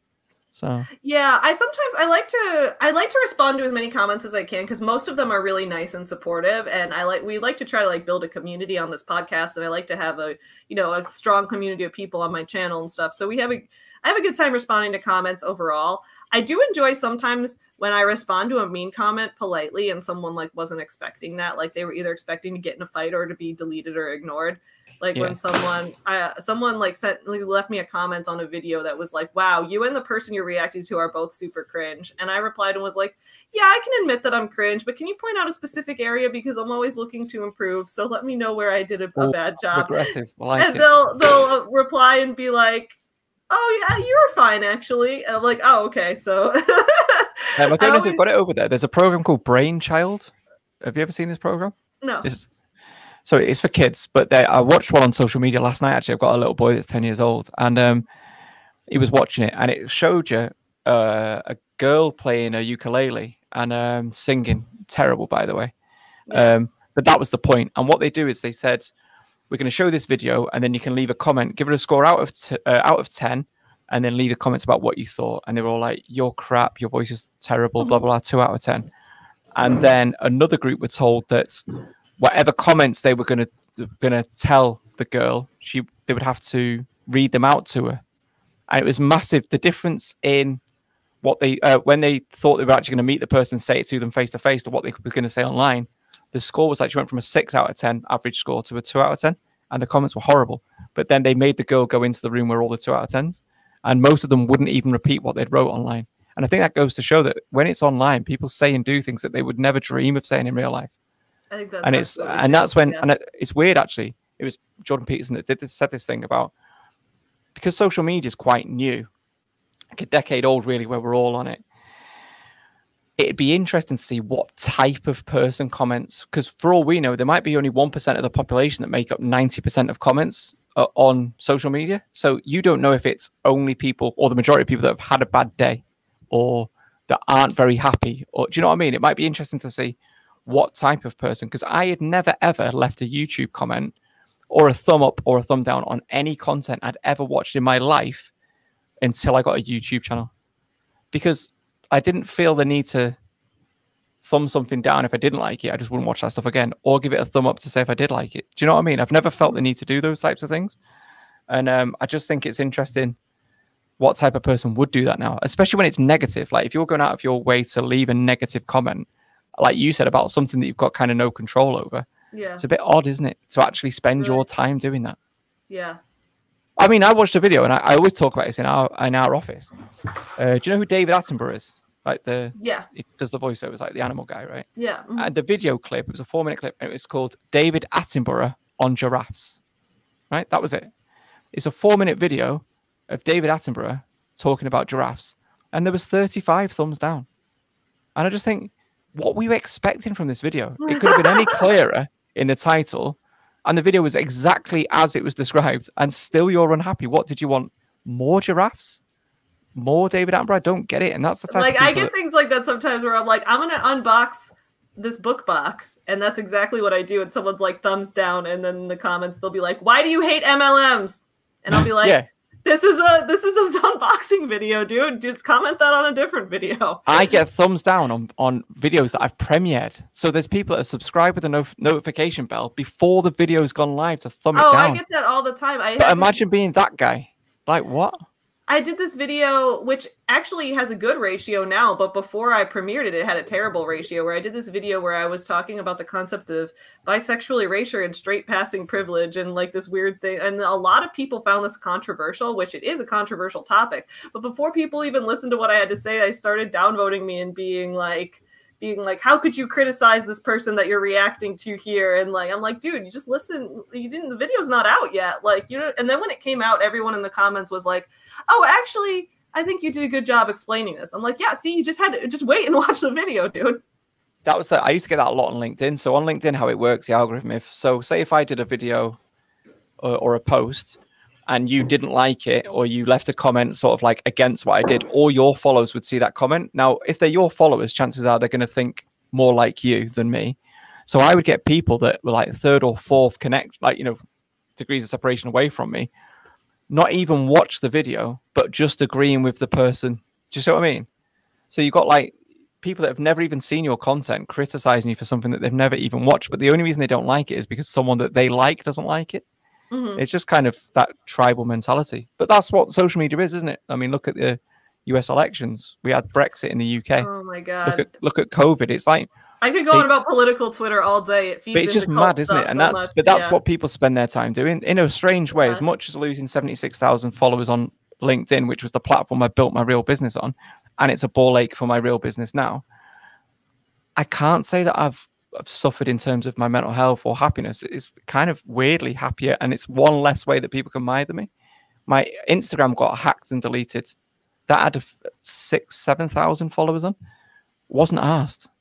I just thought like, oh, it's sound. It's because I used to get about 120 DMs a week on there, and it's kind of just like, oh, that's one less thing that I have to think about. Because I found myself just going in circles around social media, Twitter, any, anything I need to respond to, right? Instagram, anything I need to respond to, LinkedIn, and I'd do that at the detriment of my probably family life at times. Mad in it. Yeah, yeah. I mean, I get it with LinkedIn. Uh, LinkedIn was how I, before I got out of it and sort of shifted the business. It was how I, was, how, how I built my consulting business after I finished grad school. Um, didn't go in with any hard sales. I just moved to a new city and I connected with as many people as, as possible in that city. And I just asked them out for coffees. And I was getting about one client every two and a half to three weeks that way, hmm. um, mm. just by putting in the time and doing that. Uh, LinkedIn also was my favorite social media for a while. Is he, I, I man, I got bored of it because everyone started sound. Basically, when I first started doing it, I loved it. It was so fucking easy to grow. You just tag. Yeah, that was the same as me. Exactly the same. You, you just I grew to thirty thousand before quitting, but you you you tag like ten people because it wasn't hashtags, it was tags on LinkedIn that got you big. And then like eight of those 10 people would like the video without even watching it. You would get all of their followers then to see it on their timeline. So they would all like it and follow and subscribe to you. And I did that all the way up to 30,000. And then I looked one day and I was like, literally everyone on here is listening to the latest episode of Gary Vee's podcast, quoting yeah. what he said that day and posting it as their own content. Yeah. Wild. Fuck Gary Vee. Wait, we to, I want to talk about Gary Vee. So we now we have this. We have a bond. We're gonna we're gonna be sharing this bond forever. In that we've all been ghosted by Gary Vee. Everyone who is currently on the stream has been ghosted by Gary Vee. And I think I think that's like who has been personally victimized by Regina George. We're in one of those moments. Who has been personally ghosted by Gary Vee? This is like the Gary Vee Me Too. V two yeah. we should call it. Start the hashtag. I'm not that mad at him because I'm not a, mad at him at all. I think it's he's funny. a Jets he's a Jets fan. I'm a Bills fan. Bills kick their ass every year. I mean, it's depressing for him. I'm I mean, sure. here's the thing, guys. I wear a lot of beanies and have serial entrepreneur tendencies. So, like, I get him. I can't hate him. I also make a lot of commitments to people that sometimes I struggle to keep because I say yes to literally everything. That's like talked about me and RK's friendship is basically the Jim Carrey Yes Man movie. That's basically us, except for when I ask if he wants to have a boxing match with me or make a diss track on PewDiePie, and in both cases he says no. But I'm adding that clip to my new subreddit, out of context savvy slut. I say yes to everything. Are you yes to everything. Well, I've got while we're talking about little things where we take things out of context, I've got a folder on my computer, legitimate folder, because I'm pissed off at Gary Okay, yeah, let's talk about Gary Vee. Let's talk about Gary Vee and out of context and ghosting, and we're gonna have so much fun with Gary Vee right now, guys. I've got a folder called Gary Vee is a nonce. Mm. Yeah. I forgot what that meant because that's a British term, and, yeah, and that, so we don't have a... that term here. And then I remembered what that meant. I was like, "Oh shit! Can we Gary say V's that on monetized stream now that we know what that means?" Yeah. Can I say the word? No, I don't know. I don't think but, you can say it on. I mean, you could probably say that because it's a British term, and I don't know if the YouTube. Gary Vee is a nonce. Okay. That's better. I mean, guys, he's Google not. It. He's not. Um, the, the Gary Vee, do not sue us. We're he's he actually is not. he's not one, by the way, but I've got not. a folder that says he is. And what I've done is any tweet that he does. He yeah, anyone who needs to who needs to know what it means, just Google it. I'm not going to say it on the stream because we'll get demonetized for it. So when I went to Gary Vee's office, he had a wall full of like figures, cards, and stuff like that. Things that kids would often collect. Um, yeah. And I've seen many a Netflix documentary that would call them trophies if he was in a uh-huh. different line of work. Now, after I met him and he didn't come through with the thing that he promised he'd do, I then started to look at some of his tweets and stuff that he'd do. And I thought, can you put a sinister twist on that tweet if you took them out of content? So when Gary Vee is doing tweets like, has anybody got any six to 11 year old entrepreneurs in their house? I would take Ooh. a screenshot of that and put it in my folder called Gary Vee is a nonce. Um, does anybody want to swap some wrestling figures? I would take a little screenshot of that and put it in my thing. You know, Gary Vee with lollipops and stuff like that. I would put that into my folder. So that is the folder that I've got that I was going to break out if he didn't come through with the Netflix documentary that he promised me. That's diabolical. Good Lord, that is diabolical, guys. I just want to, I just want to give for for uh, any any uh, any Gary Vee fans who might be watching, ready to. I don't mind Gary, by the way. I'm not like I'm. He's he he, he, is. he is not this act. He is actually not this thing. He's this not a nonce. This no. is a joke. This is not real life. This is a this is a this is a sarcasm. It's complete nonsense. Yes. Yes. So guys I, I, hope everyone realizes that i just want to make like extra disclaimers because i see people get sued for like wild shit and i just i am not i mean You've been I manifesting it all episode? I've been manifesting getting sued and like i don't want it to be for this dude. Yeah. so yeah, gary vee i went over and met him and he wanted to know about basically like what were we up to. So i told him i was making a series called the entrepreneur series. He then got a bit strange and he wanted to know what where were you filming? He said, "Well, I was filming actually at one of your events." Blah blah blah. He got a bit weird. His body language is all over the place. But he then wanted me to turn off the camera and talk about who I thought was the worst entrepreneur, which I told him. And Gary Vee was like beside himself. He was so happy. He was like, "Yes, it's got to be about that guy. I can't stand that guy." If we go to Netflix, it's got to be about that guy. Everyone likes the, the, the bad guy, an enemy, blah blah blah. And I said, but I think the message is more powerful when you highlight the process and the formula that then people can use and identify it in multiple people that use the same these same tactics right? That's what i thought. But he said no everybody likes a bad guy. But if we go to netflix this is who it needs to be about right? Okay then. So he then said off camera i will help you as long as you make me look like the good guy which i thought was a weird thing to say but i get it. You know why are you going to help someone? But i think he was a bit nervous at that time because he'd not heard about what we were doing. And then when he said we were filming at his event, yeah. you would kind of be a little bit sort of standoffish. I, I get it.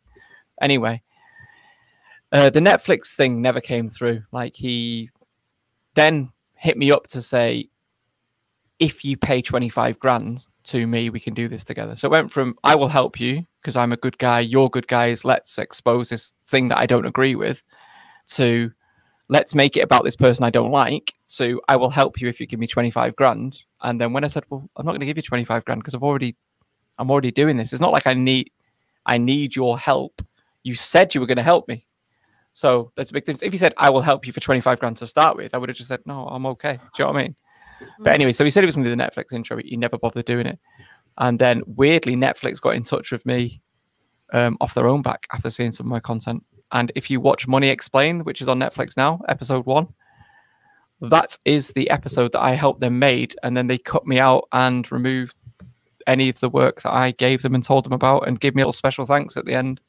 So I got I've seen that screenshot of the special thanks at the end. It has like you and yeah. CoffeeZilla and all of that in it, and like they just let yeah, that's, that's ripped, ripped off too. the entrepreneur formula. So they ripped off the idea that I was meant to be making a guy. But go going back to Gary, so that person who he said he hated and well, you know, couldn't stand them was bad for their industry.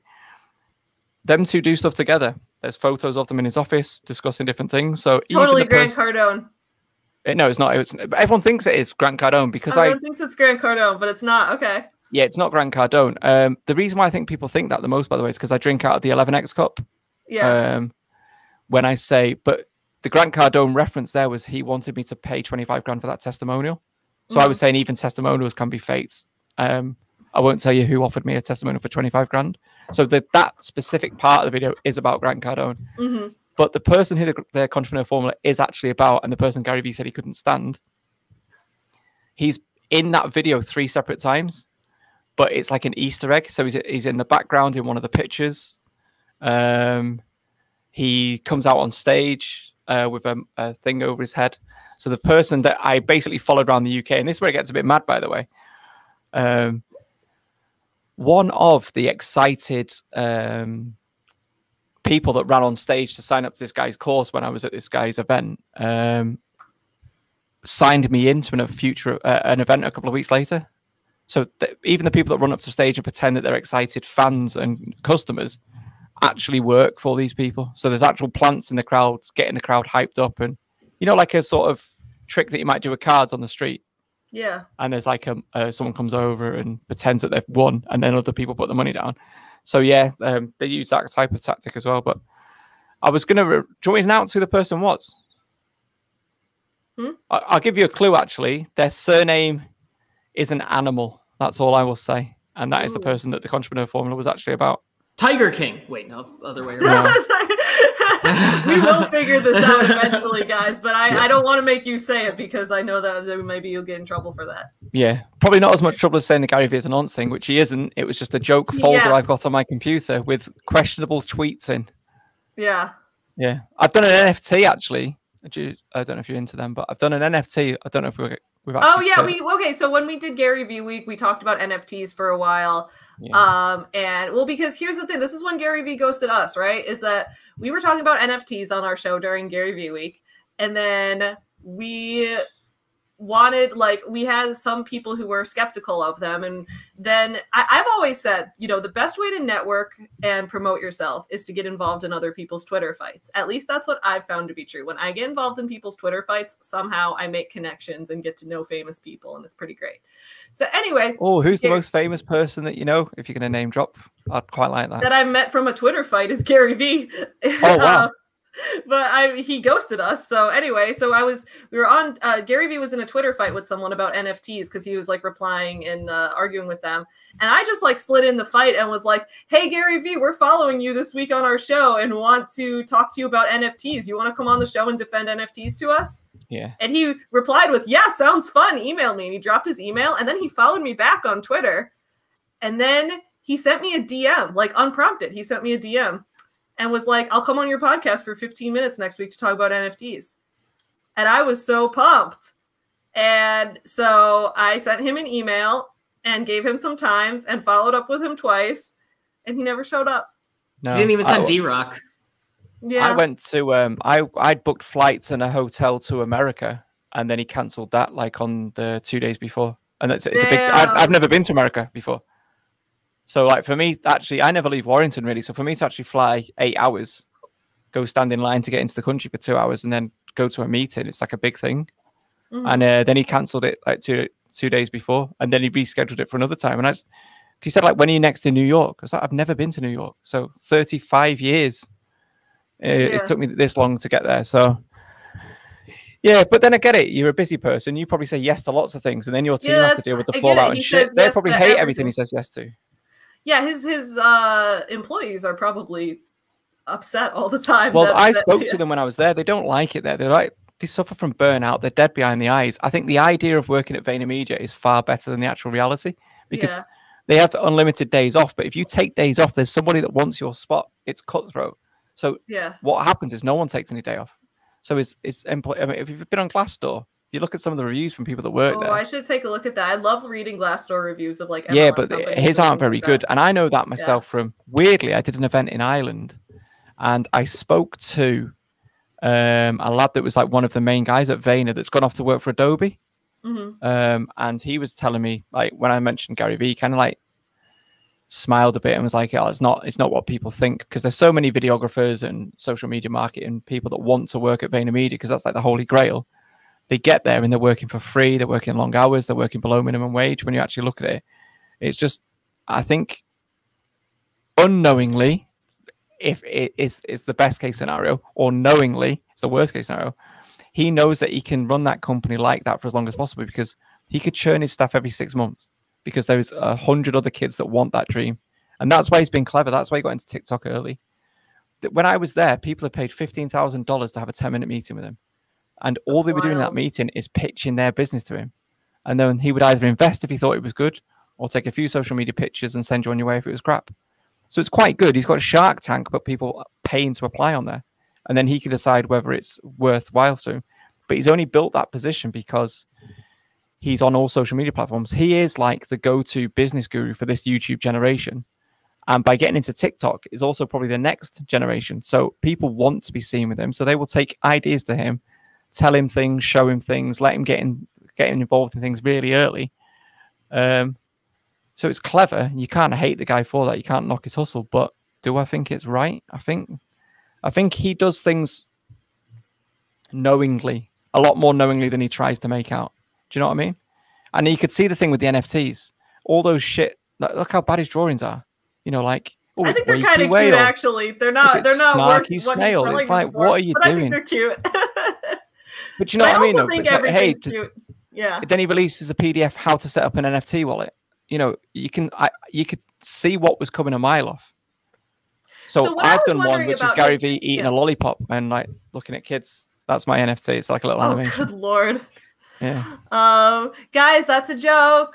It's a joke. Well, you, you wait till you see the animation. But no, it is a joke. It's a joke. It's a joke. It is a joke. So that- yeah, so I, but I do think he's uh, he, he does things, and a lot of the stuff that he says about you know sleeping and all that, I do think some of his advice is not good advice. You know, Yeah. experts will pick it apart.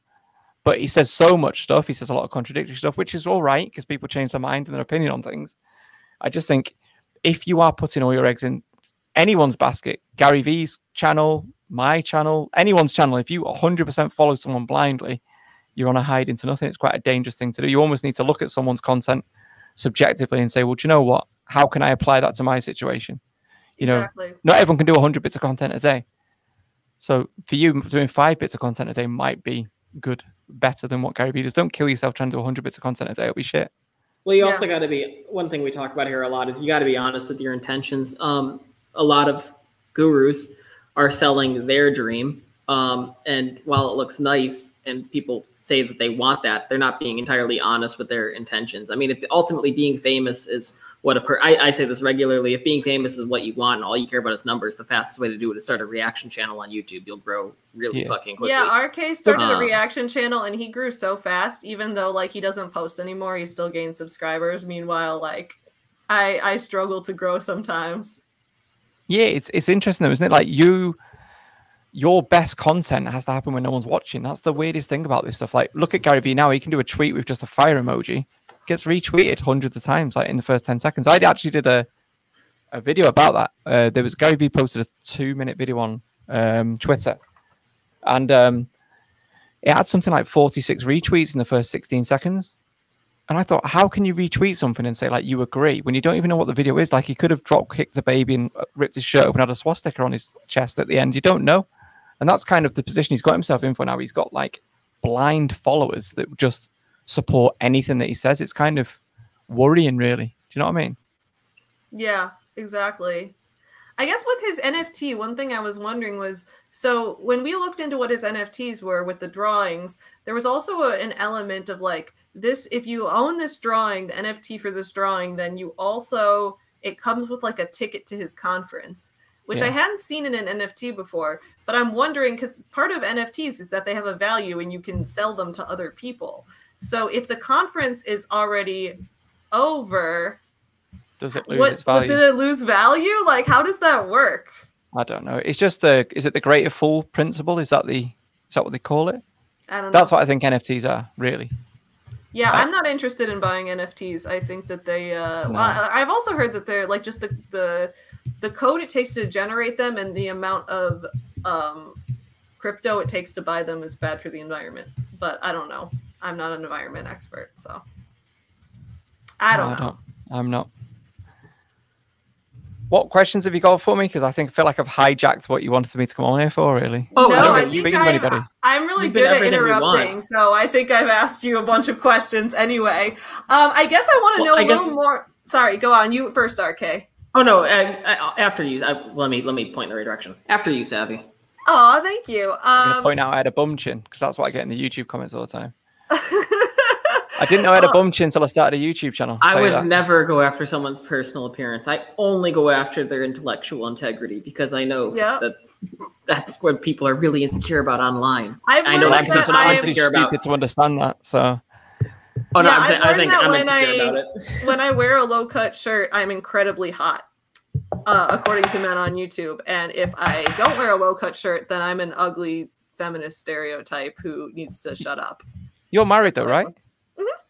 Yeah. So everyone thinks you're a lesbian though, don't they? Well, that- I'm. Yeah, everyone thinks I'm a lesbian. Well, I'm. You're not a I'm- lesbian? I'm not a lesbian. I'm, I'm bisexual, so I'm like kind of a lesbian. I just assumed Tyler was a lesbian too. Well, I, t- I tell Tyler he's a lesbian all the time. I'm like, Tyler, you're always wearing flannel and Birkenstocks, and you married me, so like, i I'm just thought he was pretty like a really, lesbian. really fucking butch. I'm like, I you used to go to a lot of gay places, like uh, gay clubs when I was younger, like Yeah. sort of late teens, early twenties. Mainly because I can't be asked drinking beer and fighting and stuff like that, and like lads being tits. Yeah. So I just found it was a better night out. It was just sounder. And uh, my dad used to say, "You're gonna get a name for yourself going to them places." I was like, "What name?" Yeah, just weird, isn't it?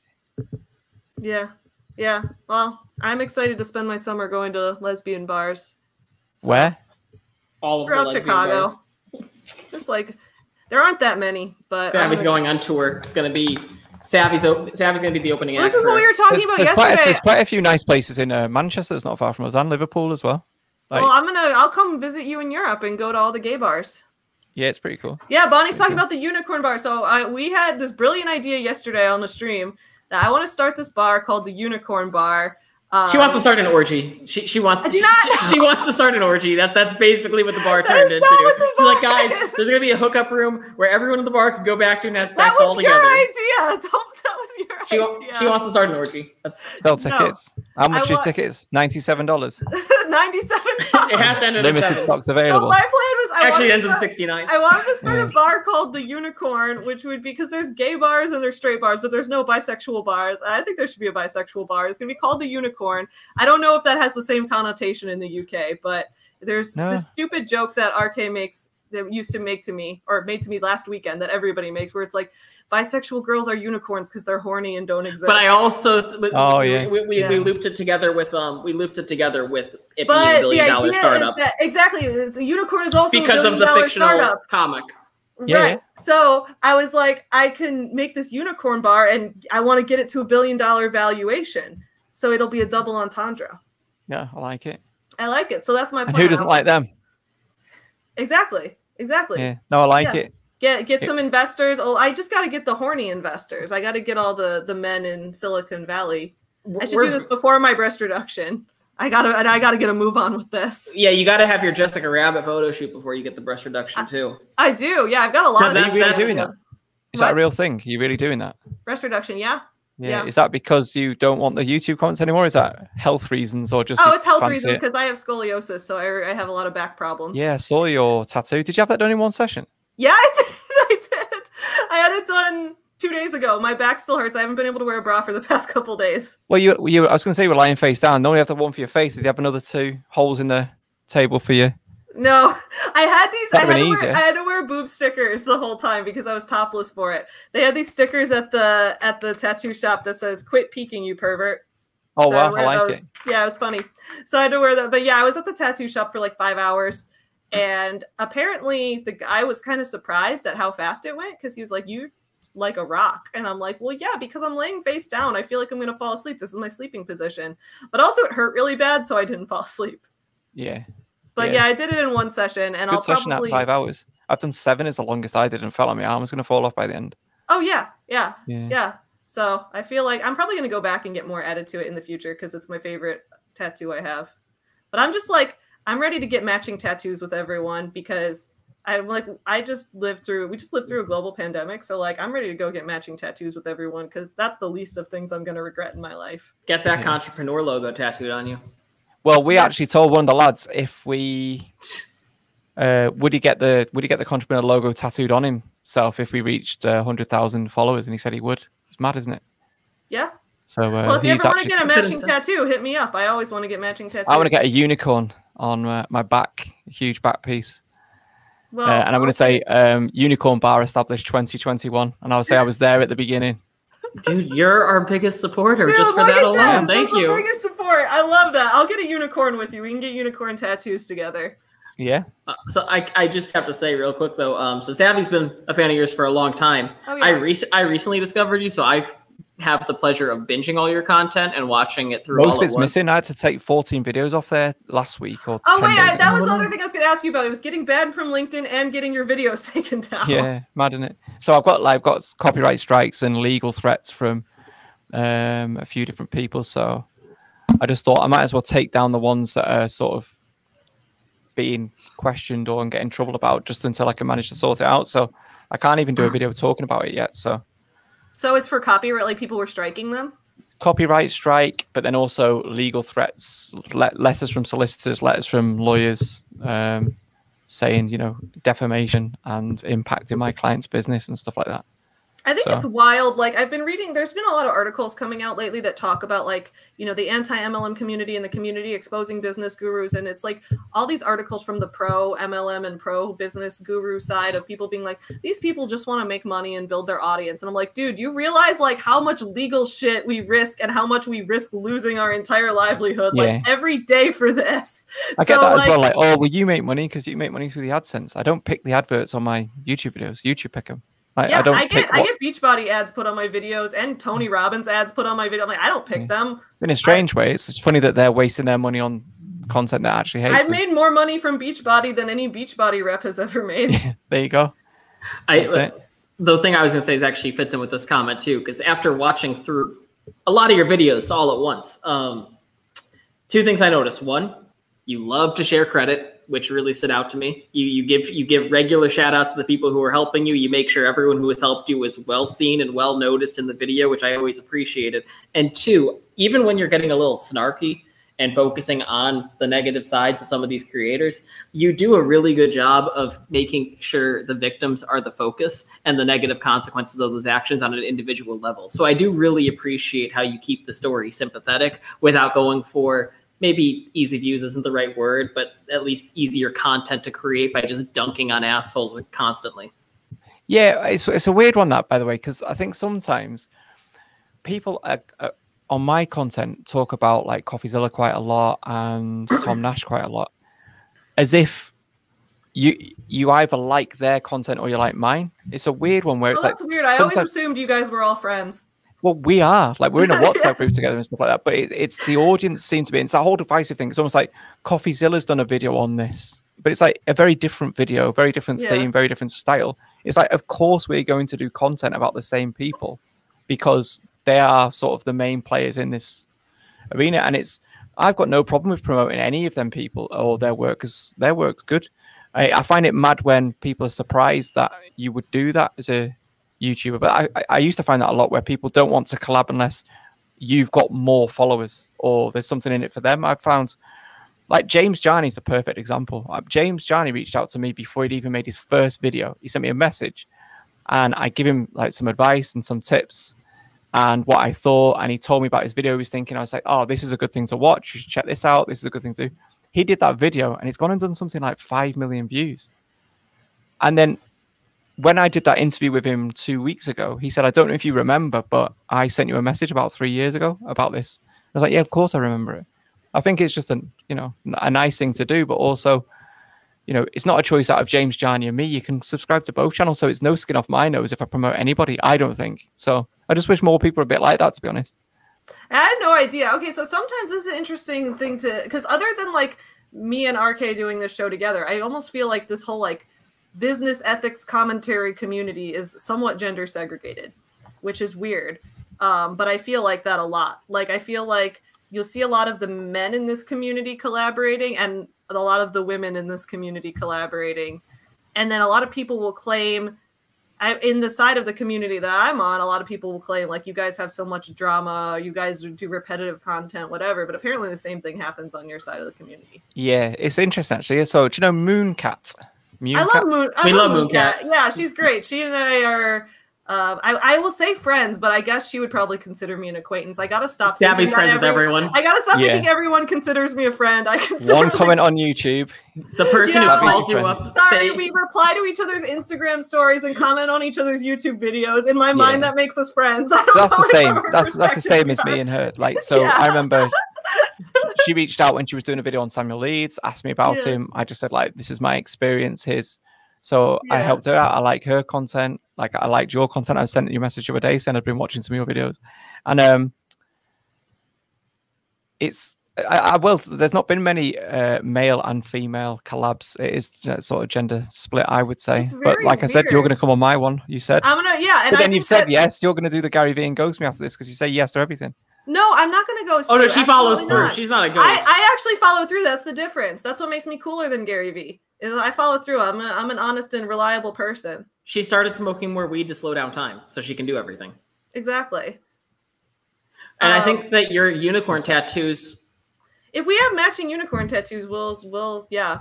Connect the community. It's gonna connect the community, dude the unicorn tattoo will be our cult will be a dude. I am pumped for this unicorn. Ta- I'm actually gonna get a unicorn tattoo. I might actually join you. I might join but you. But then the also the connotation that unicorn often has is that you are single and willing to be a third for a couple.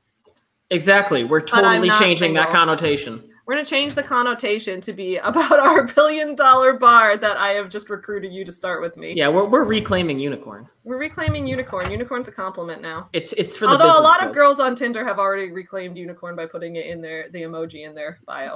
Unicorn unicorns are you know they're they're free. We could we can all claim the unicorn. I think I think the unicorn is the ultimate symbol of uh, of creative Hello? connect. Hello, how are you, Mike? Hey. Did I just disappear then, or could you see me walking off?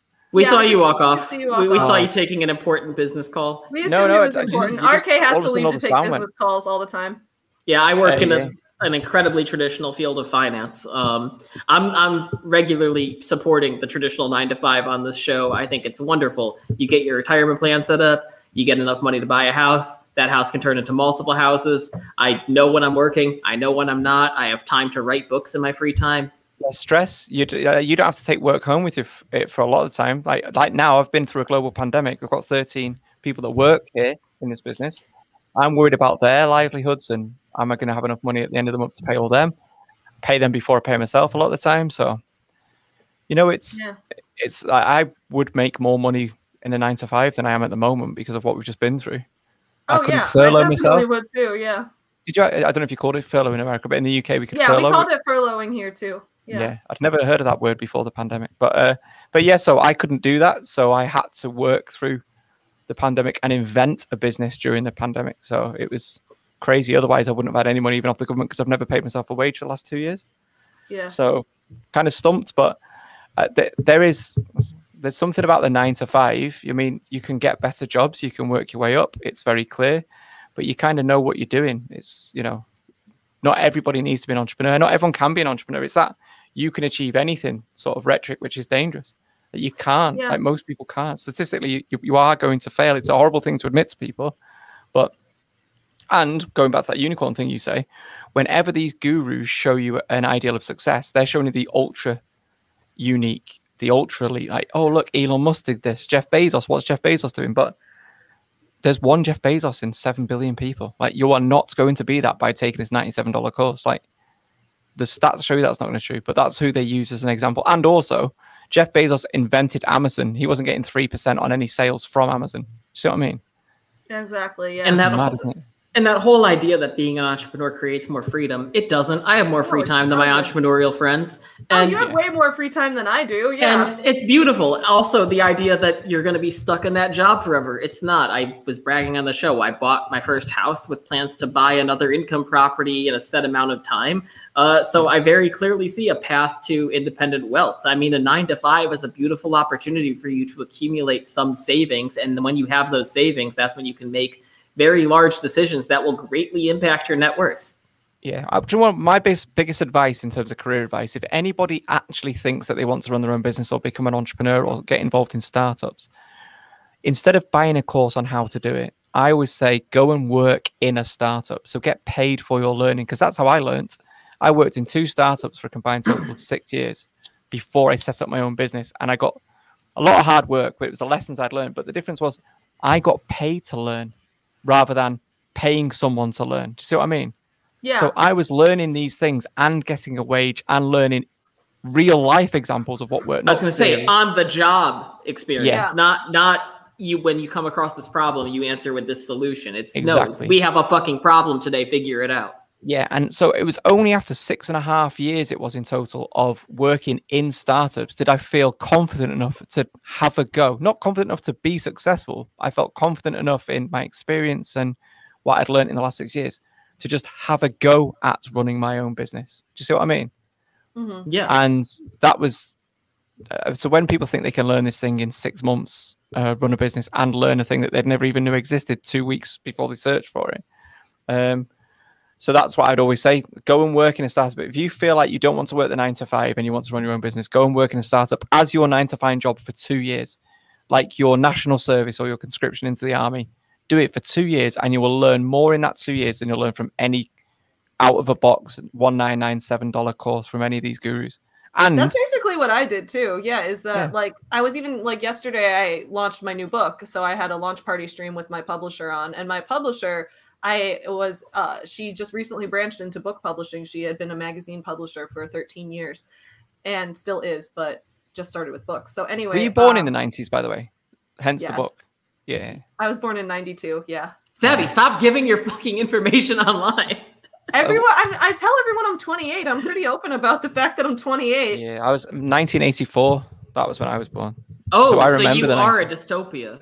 Yeah. Uh, yeah. same year as Mark Zuckerberg because he created a dystopia, which makes a lot of sense. He was born in 1984. Oh my god, yeah. you guys are the ripple. You're the you're the ripple year. Yeah. You're your own generation. Everything before 1984 and everything after 1984 completely different. Yeah. But yeah, my um, so my I worked like did the I like worked at my like my publisher when she was doing just magazines. I was a writer for her. I was a you know regular reporter and writer for her magazine for I actually for the past like six years now I still do it. But that's like connecting with her as how I learned about publishing and getting work out there before I started my own thing, which I now have my own book business. And so it's been pretty cool. It's like, but yeah, that's how I'd recommend it. I've learned more from working with her than I had from. I mean, I even I went to college and everything, and I learned probably more from her than from college. Yeah, well, I went to university. Same thing. It's like I, yeah. I, I wish I hadn't really. I've learned more from real life experiences. But people want to try and shortcut that, and you will always get that because everyone wants to do the path of least res- resistance, don't they? So, mm-hmm. if someone is going to teach me, so to speak, in a course that's only going to take two hours of my time or six modules, I'm going to do that rather than going and working for someone for two years.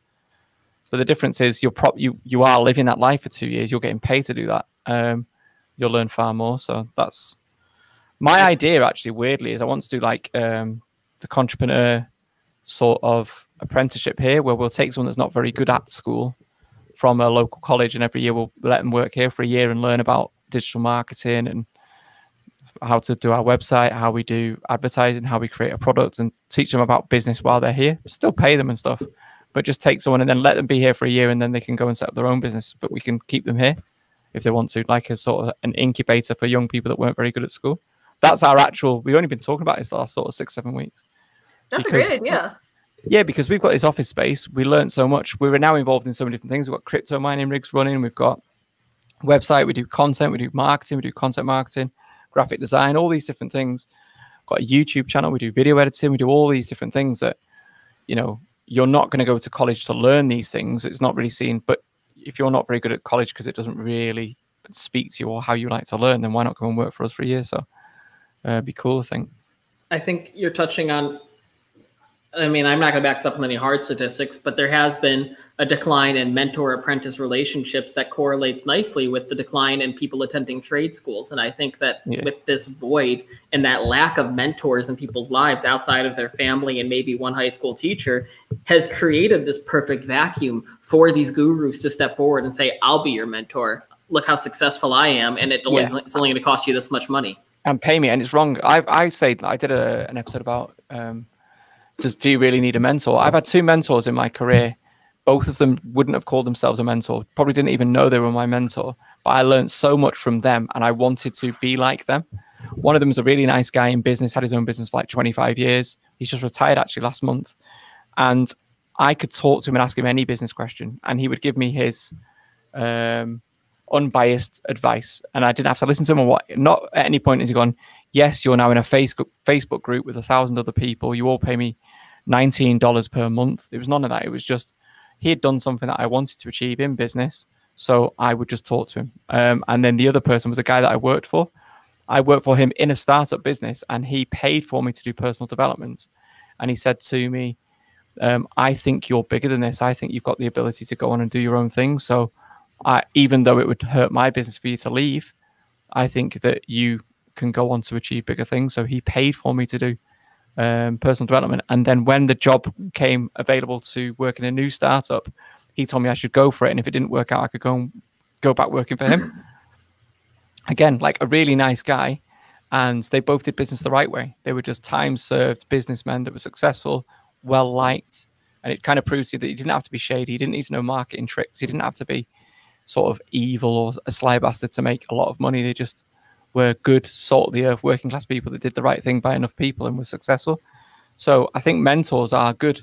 I would never pay for one. There's a difference between a coach and a mentor, but mentoring, I think that there is a lack of it. And like you said, there's the perfect vacuum because when we were young, when we were younger, the generations before us, um, you worked in a factory in your local area. There was no social media, or you went and joined the army, or you went and joined those types. Your life was mapped out for you. Now, higher divorce rates, more broken homes and stuff. You're on social media all the time. You think that any 23, 24, 25 year old lad does have a Rolex, does have a Lambo, and you kind of, because you're young, aren't you? You're 14, 15, 16. You don't realize that that's bullshit and it's not, it's not even real. So you kind of want that lifestyle, and they kind of become a father figure for you, and it's toxic, I believe. So I think we're on the same page with that. That's absolutely. I have a Rolex, it. But it's not a real Rolex. I went when I was in China. I went to a knockoff market, and I asked someone if I could buy a Rolex, and they took me into a weird back room and pulled out all the duffel bags, and then I negotiated with them and ended up getting it for thirty-two dollars. Does it still work? No, it doesn't work at all. But it it, oh. it it, accurately looks like the Rolex logo, but they have to hide those in the back because Rolex is one of the companies that'll crack down on the knockoff goods. Yeah. We have a question from a viewer right now, Mr. Dave Vaughn. Are oh, getting... Dave Vaughn's here. I love Dave. He's great. But what do you think of this, Mike and Savvy? I, I lobbed the question to both of you and your unicorn tattoos. Are we getting close to peak entrepreneur, or are we just getting started with this? Uh, what, you, almost, like, do you mean like sorry, I because I was gonna say I think the pandemic almost has made it harder on a lot of business gurus. It's destroyed a lot of people's trust in them because this whole idea of you can control everything in your own life and all of your own finances and everything, then the world gets hit with the global pandemic kind of shows that we're not in control of anything, actually. Yeah, but I, I think the other way now, they, they, they, now realize that they can take this online. Before these do traveling show, right? They'd sell tickets oh, for a show, do it, do it live. Now they can reach an audience of millions, like just online webinars. So it's kind of it's weird because to me, I think, how can anyone fall for this anymore? Because I do a video every week about it. I, yeah. But then what you don't realize is there's 14, 15, 16 year olds that are seeing this for the first time. So yeah. they don't know our content. So I would say my content kind of tailors to a, an older audience that are like yeah. a bit more savvy. So my audience wouldn't fall for it. But, you know, there's one born every minute, isn't there? So it's the same thing. It's been going on for thousands of years, really. It's just the medium they use to um, get that message in front of a big audience has just changed. You know, before it was traveling circus, snake oil, and all that type of stuff. Now it's online webinar on demand. So, and it's mad as well.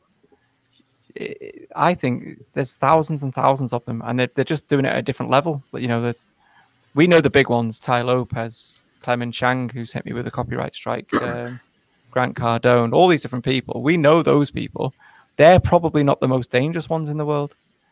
It's the ones that you don't know that comes out and he's a property expert in a, a small town that's selling tickets and stuff like that. So, no, I don't think we've reached peak entrepreneur. I don't think it can ever be stopped either. You know, more people are getting educated and wise to it, but there's a whole new generation that don't know anything about it. And it's not just this either. Like you said, you've got um, fitness, fitness yeah. gurus, Instagram uh, models. You've got people selling supplements. You've got people um, selling all sorts of stuff. the music industry. Like the, all these scams go on. MLM. Dreams and insecurities. That's why I like to talk about like the scammers of the book industry because there's so many of these like publishing companies that'll come out of the woodwork, which are really just like a business guru trying to sell you on the dream of writing a book or try yeah, to take your money up front to write your book and self. You could self publish a book, like I like. And then they still take royalties. I have yeah. self-published many books, and yeah, I'm the book I released yesterday was the first one I did with like a traditional publisher. All my other books were self-published, and yeah, you don't you you don't have to pay a company lots of money, and especially if a company is like you have to pay us to publish the book, and we're going to take your part of your royalties, then you know it's yeah. a scam. That's the but entire it, problem yeah and that's the thing is oh man it's just there's so much of this though and there's so many people trying to sell courses on how to write and publish a book and it's like you don't need a course on this. I can just explain it to you in 10 minutes like. Do you think the problem is the internet? Because now i think everything is too accessible and it's too easy to do anything. Like we could set up i don't know what you call it in america is it an llc yeah like a limited LLC, yeah. So we call it a limited company in the uk we can go and set up a limited company in the uk for in 20 minutes online yeah. pay 29 pounds fifty dollars, whatever, and we we're now a business owner, limited company.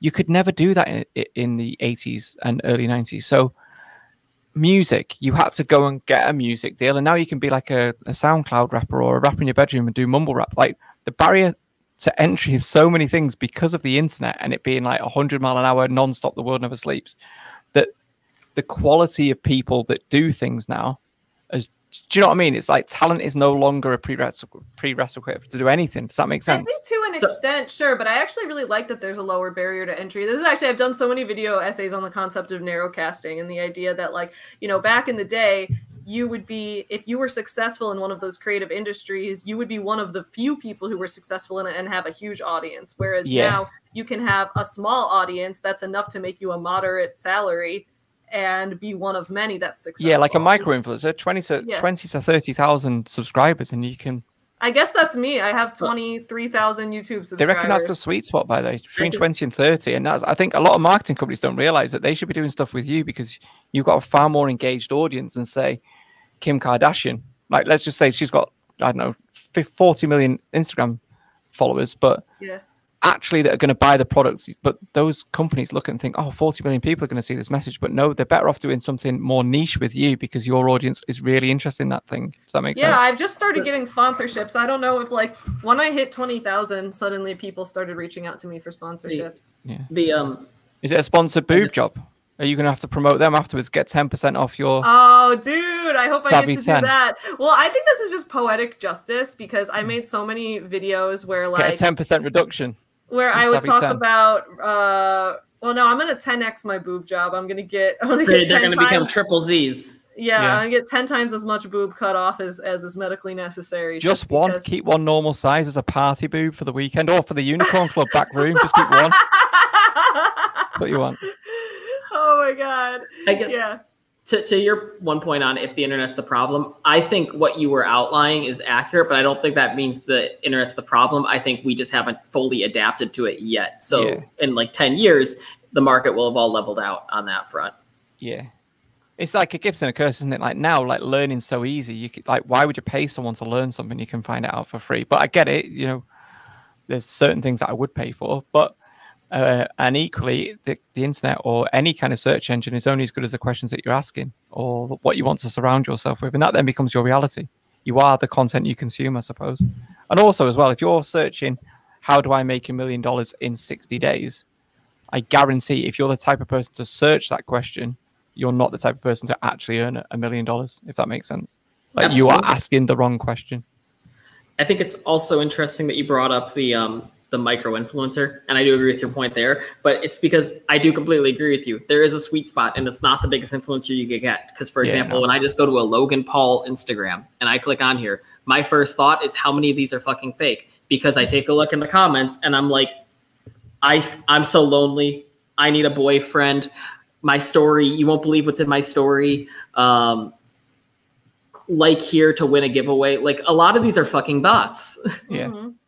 And it's the, well, you, you, get, you get in, you get DM'd on Instagram saying I can get you to ten thousand followers. You look and they've got five followers. Wow. Like yeah, you didn't even get ten thousand followers. Yeah. Why should I trust you? All these bot accounts. So uh, yeah. Weirdly, I got someone that contacted me on Twitter saying that he can get my LinkedIn reactivated if I just sent him all my details. I was like, I'm okay, thanks. Sounds that like a good deal. Like so, sounds, sounds like, like a great deal. He just wants to help you. Yeah, of course. But yeah, so I would say ask me the questions from the uh, from the chat, but I imagine there's none. Does it? Does everyone understand me? Because a lot of people say my accent's quite difficult to understand. No, I think your accent's great. A few people have commented that your accent is very lovely to listen to. Guys, don't make us look bad in front of him. Yeah. Ask questions. No, we ask do have questions. some questions. We have a question from Bonnie. It says, what do you think of channels that blow up by association but low quality? She said bandwagon channels that are in their first videos but have over 20k in just a few days just by association. Which, dude, it took me two and a half years to get to 20,000 subscribers. That's two and a half years of consistent uploading two to three or more videos a week to get to 20,000. And I'm like, I grew very slowly. Some people blow up out of nowhere. And Reaction channels. Yeah. Hit 10K well, they say it, like 11 know, months is it 90% of YouTube channels never break 10,000 subscribers? So you're in the top 10% of world YouTube channels if you've got 10,000 above. And I think there's not enough credit or a lot, not enough people don't know that because again, they're looking at unicorn channels as a, as a mark of success. I, my, my little boy, when I, when I got 30,000, I was like, oh, I've got 30,000 subscribers. That was my first year.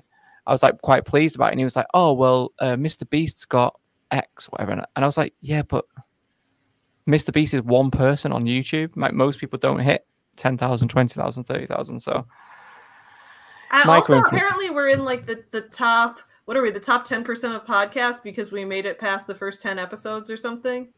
oh yeah. Uh, yeah, I think it's some it's some stupid high number. I think it's like ninety percent of podcasts. It might be a little lower. It might be like eighty percent of podcasts, but it's still very high. Don't make it past ten episodes because and that just makes sense because everyone with a voice starts a podcast, and um, yeah.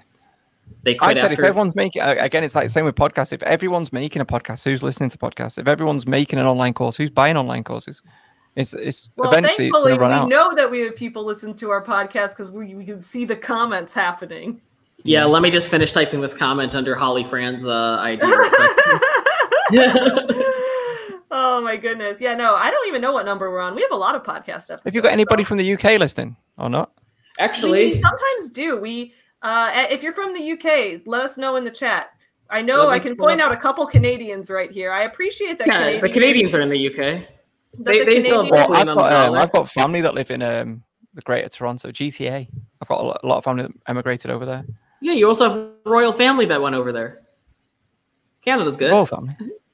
Well, I mean Meghan Markle and uh, the whatever. yeah, I'm not related to. I'm not related to Meghan now. Yeah, but I'm saying, Harry. ca- e- everyone, everyone moves to Canada from England. It's it's sort of like you're. Uh, It's a nice, it's a nice place and a nice open spaces. Quality of life's meant to be nicer. It's a sporting nation. The kids. okay, stop healthy. stop complimenting it. See, here's the thing. I appreciate that all of our Canadian viewers are such uh, good sports about everything because RK like hard insults Canadians.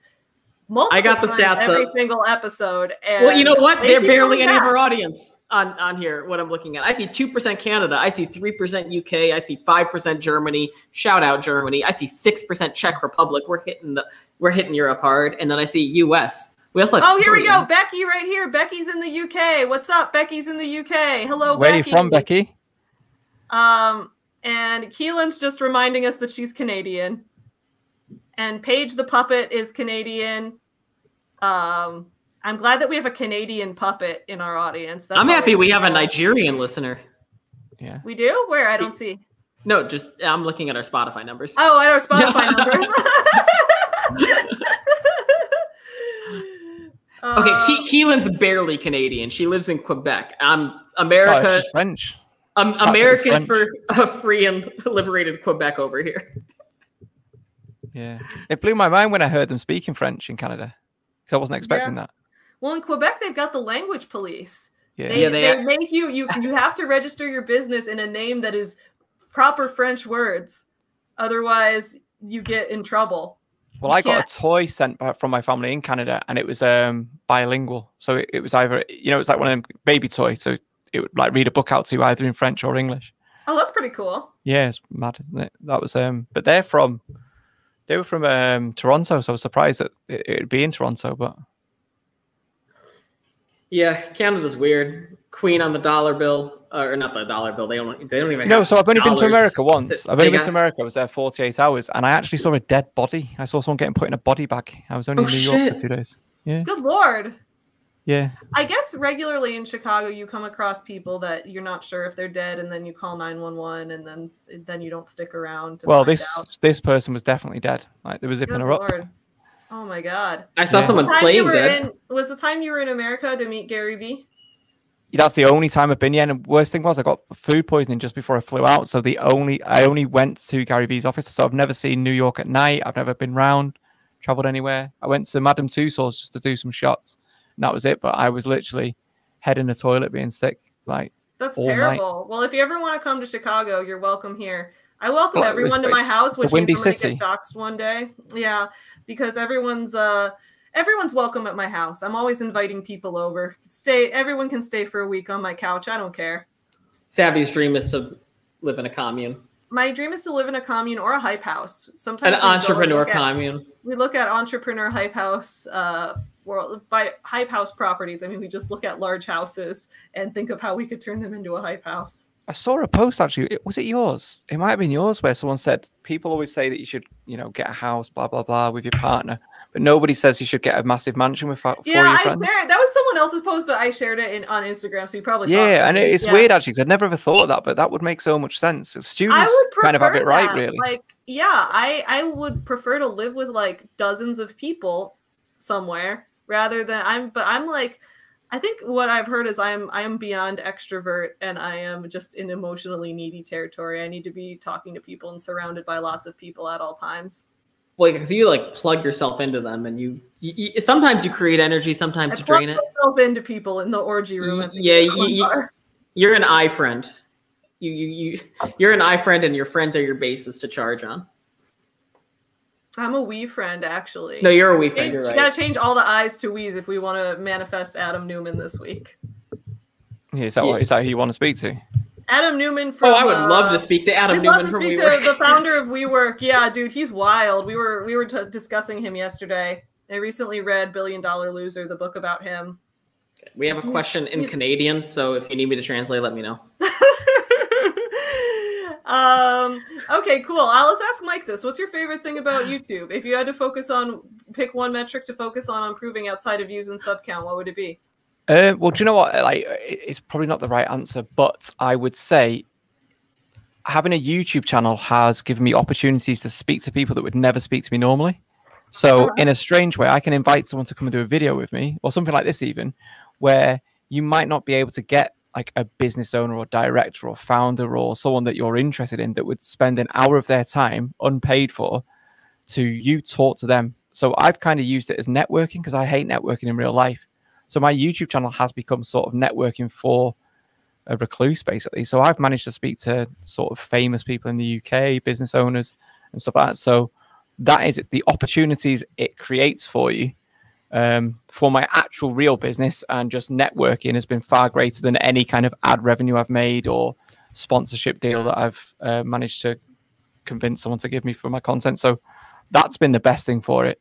But equally, the the other side of that, the worst thing is people. Everybody's an expert on what you do and what you mean and what you should do, and it can get a bit tiring sometimes.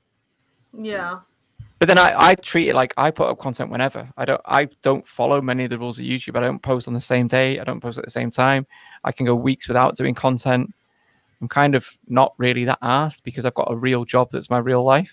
And I know sometimes people get on the sort of YouTube treadmill. I have to keep putting a video out every two days. I have to keep, you know, worship the algorithm and stuff like that. I'm not really that asked. I make content for me. Will would I like it? Is it a question that I want to know the answer to? And I just kind of make my own content. If people want to watch it and people like it, great. If people don't, I'm not asked. I think that's partially like why I got a lot into the business guru space on YouTube instead of like I was originally exclusively a booktuber and I would just review books and I got a little bit bored of doing all the just like standard book review stuff and I wanted to especially since like in the YouTube booktube community world one it's drama 24/7 and two there's a lot of it's like just people reading like fantasy novels and stuff and I read mostly business books. So I started finding my niche of like reviewing shitty business books and then i got into the business guru world which i find much more fun to do videos on because there's just like a lot more a lot more varied stuff yeah. i feel like you can do. Um but i feel like i do have to post a lot on youtube because now that i've started making decent money from it i'm like this is how i'm going to pay for my breast reduction is solely Yeah. through youtube ad revenue which is great because i'm like here i i um Would you would you say how much you earn, or, or would you not say? Just Oh, out of sure. interest. I mean, in this year, I've been doing really well. In April, I earned six thousand dollars on YouTube ad revenue. About Oh, That's wow. when you started selling feet pics, though, right? yeah. no, that's when I started selling.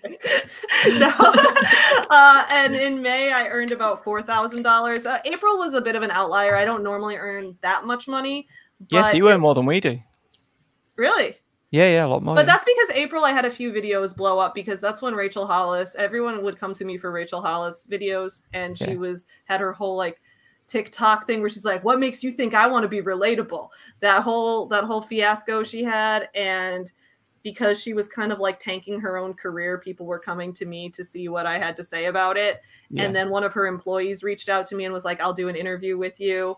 And so then I could interview one of her former employees and get the inside of that. And so because of all of that, like that really helped a lot for that. Do you month. find the problem though is when you're doing videos like that, they're quite reactive, and this is what I often think about. So you know Stephen Graham? Do you know Sort Stephen of. Graham? Sort so of. he does, yeah. He's so what I like about his content is quite clever. He does two sort of topical videos each week, and then one piece of evergreen content that will always get searched. So it might be how to invest in stocks, how to in. yeah. He does that content, and that's where he makes the majority of his money. So he gets the traffic in with his jumping on the reaction type stuff that we were talking about before, but then he's building up. I think of videos as sort of like rental properties. Yeah. So if you make evergreen lead generating content that will always be searched, like I've got a video that does about six, seven thousand views um, that I made three years ago, and it was called Crypto for Dummies. That gets searched. That's gone through the roof now, but that consistently makes me money, and it's like I want to now have a channel that's got sort of ten or fifteen of those videos making me money every month, and then I can do the sort of funny stuff and the more shocking stuff or a bit naughty stuff as well, because that kind of it comes out the gates, it does well, and then you know it, it drops right off. So you've kind of got to find a right balance, I think, in your content that you do. Like no one's Yeah, watching to- Entrepreneur bin, bin, Bingo six months later. It's like a, it's just fun for that week.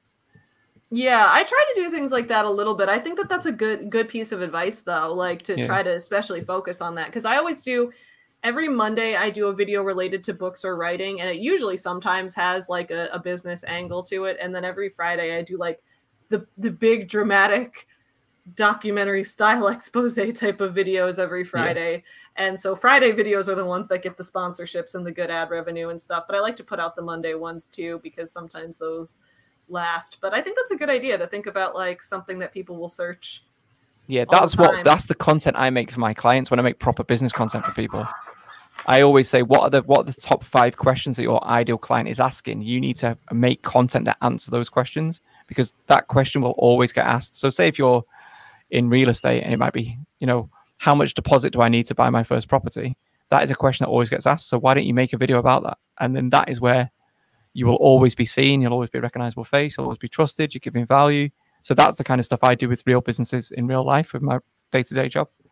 And I that's what I've kind of started like that. It's called "Having Huge Boobs Sucks." I put it on my channel back before I had like any channel. I put this on before I even started my channel, and I did it to plug one of my books, which it had a body image angle to it.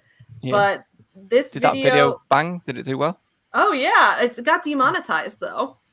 Yeah. Um, but Boobs it were the number one search term for people. How people found her for at least a for year. like two years. The top search term. The It's hard to search term- with one hand as well. It isn't was boobs, boob sucking, huge boobs, like just I combination. can imagine the tags on that video as well. I don't think I even put tags on it. I just Yeah, titled it "Having. Huge Boobs Sucks," and I told YouTube ran away with it. YouTube, yeah. people were certain, and then like the comments, like the average watch time on it's the only video where ninety nine percent of people watching it were male. Yeah. Most of my audience is female. Otherwise, Watch time less than 15 seconds. The, yeah, the watch time was like 23 seconds, and people were mm. like, probably turn it on, and we're like, oh, she's gonna keep her shirt on and just talk, and then probably move. that or the other way. The, it was that good a video. They were finished that quick. So why why look at the negatives? That's right. That's right. You know, I like but the that's the video spin. that regularly got gets to, a lot of views still is like every but i was so excited when i finally got to the point that my channel had other search terms going ahead of boob related search terms they're like not even in my top 10 anymore and i'm very proud of myself for that well, you There reduced to the boobs. right. I'm gonna have to love you and leave you now. Oh, we understand. Thank you so much for coming on Unless today. you've got unless you've got other things for me, I've got to shoot. So I've got Oh, no, no, children no, that I need we- to pick up. we completely understand. We thank you so much for your time. yeah time. this is so already much for being on today much this is our, like our longest episode ever because we were having such a good discussion um so Oh, I didn't know like what the vibe was here. If we go for like four hours or something. No we know. just go for as long as people want to go we for, and usually then- only go for an hour to an hour and a half because I usually have my first meeting by 9 a.m. my time. Oh shit! I forgot yeah. the time difference there. So it's like Yeah, afternoon. it's- It's, like it's- school pickup for us. It's 10 a.m. here. So yeah, Mhm. okay. So yeah, we should uh, wrap this up. Thank you. First of all, thank you so much for coming on the show. we really If do you- appreciate it. You were such a you pleasure to send have. me a Subscribe. Is there a button here somewhere? No. Uh, so oh yeah, subs- wait, hold up. I'm gonna let me let me make pull your channel up so to make sure everybody subscribes to it. Yeah, that's what we need. Um, and Help me get to then- hundred thousand because weirdly I've convinced myself that something good's going to happen at hundred k. Even though when you hit that figure, nothing happens. Hear Yeah. that, Queen of Spade? Help. That's right. Okay, so we're gonna here is. Uh, yeah, thank you so much for coming on today. If you, I feel free to message me at any time if you wanted to do. I know you mentioned another video. Uh, oh, I'm expecting uh, to cut the ribbon on the unicorn bar Yeah. club. Oh yeah, we'll make this unicorn bar happen. We'll get matching unicorn tattoos. Let me know when you're when you're in the US and we'll I'm get a matching unicorn tattoo. It'll be great. I just got to pull up the channel real quick so people know where else to go so they can see the So channel. this is this is where you guys can go. Make sure you give oh, you pulled like it up a perfect. subscribe because his channel is great. It's one of the first channels. It's better than ours. This genre. It's yeah, it's better than ours. It's really good. Um, thank you so much for for coming on the show today. No worries. Uh, appreciate it very much. I hope you have a great rest of your day today. and you too. Thanks very much. We very much appreciate you. Yeah. See you later. Bye. Um, and y'all, thank you so much for watching this morning show. It was longer, but everyone kind of stuck around, and I love I it. like him. Uh, I like yeah, Mr. those- Mike Winnet. Yeah, he's a good dude. I had a, that was a great dude. conversation. He's a he's a Um, charming man. yeah, perfect nice- for scammers week. Not because he's a scammer, but because he exposes them. I was gonna say he's perfect person to get the unicorn tattoo with. Couldn't pick Oh, a better person. absolutely. I'm very excited for that. Um, y'all, I've got to go take care of Chewy and uh, stuff like that. Uh, RK is going to get us demonetized, blowing smoke in the screen. Nope, I'm I- not going to do that. You you literally just did that. Nope. Anyway, I will. I will see you guys again. We'll see you guys again tomorrow morning on this show, and I'll see you Friday on my main channel. Uh, don't forget to support small businesses and don't support scammers. And have a fantastic rest of your Wednesday. Goodbye, friends. Bye everyone.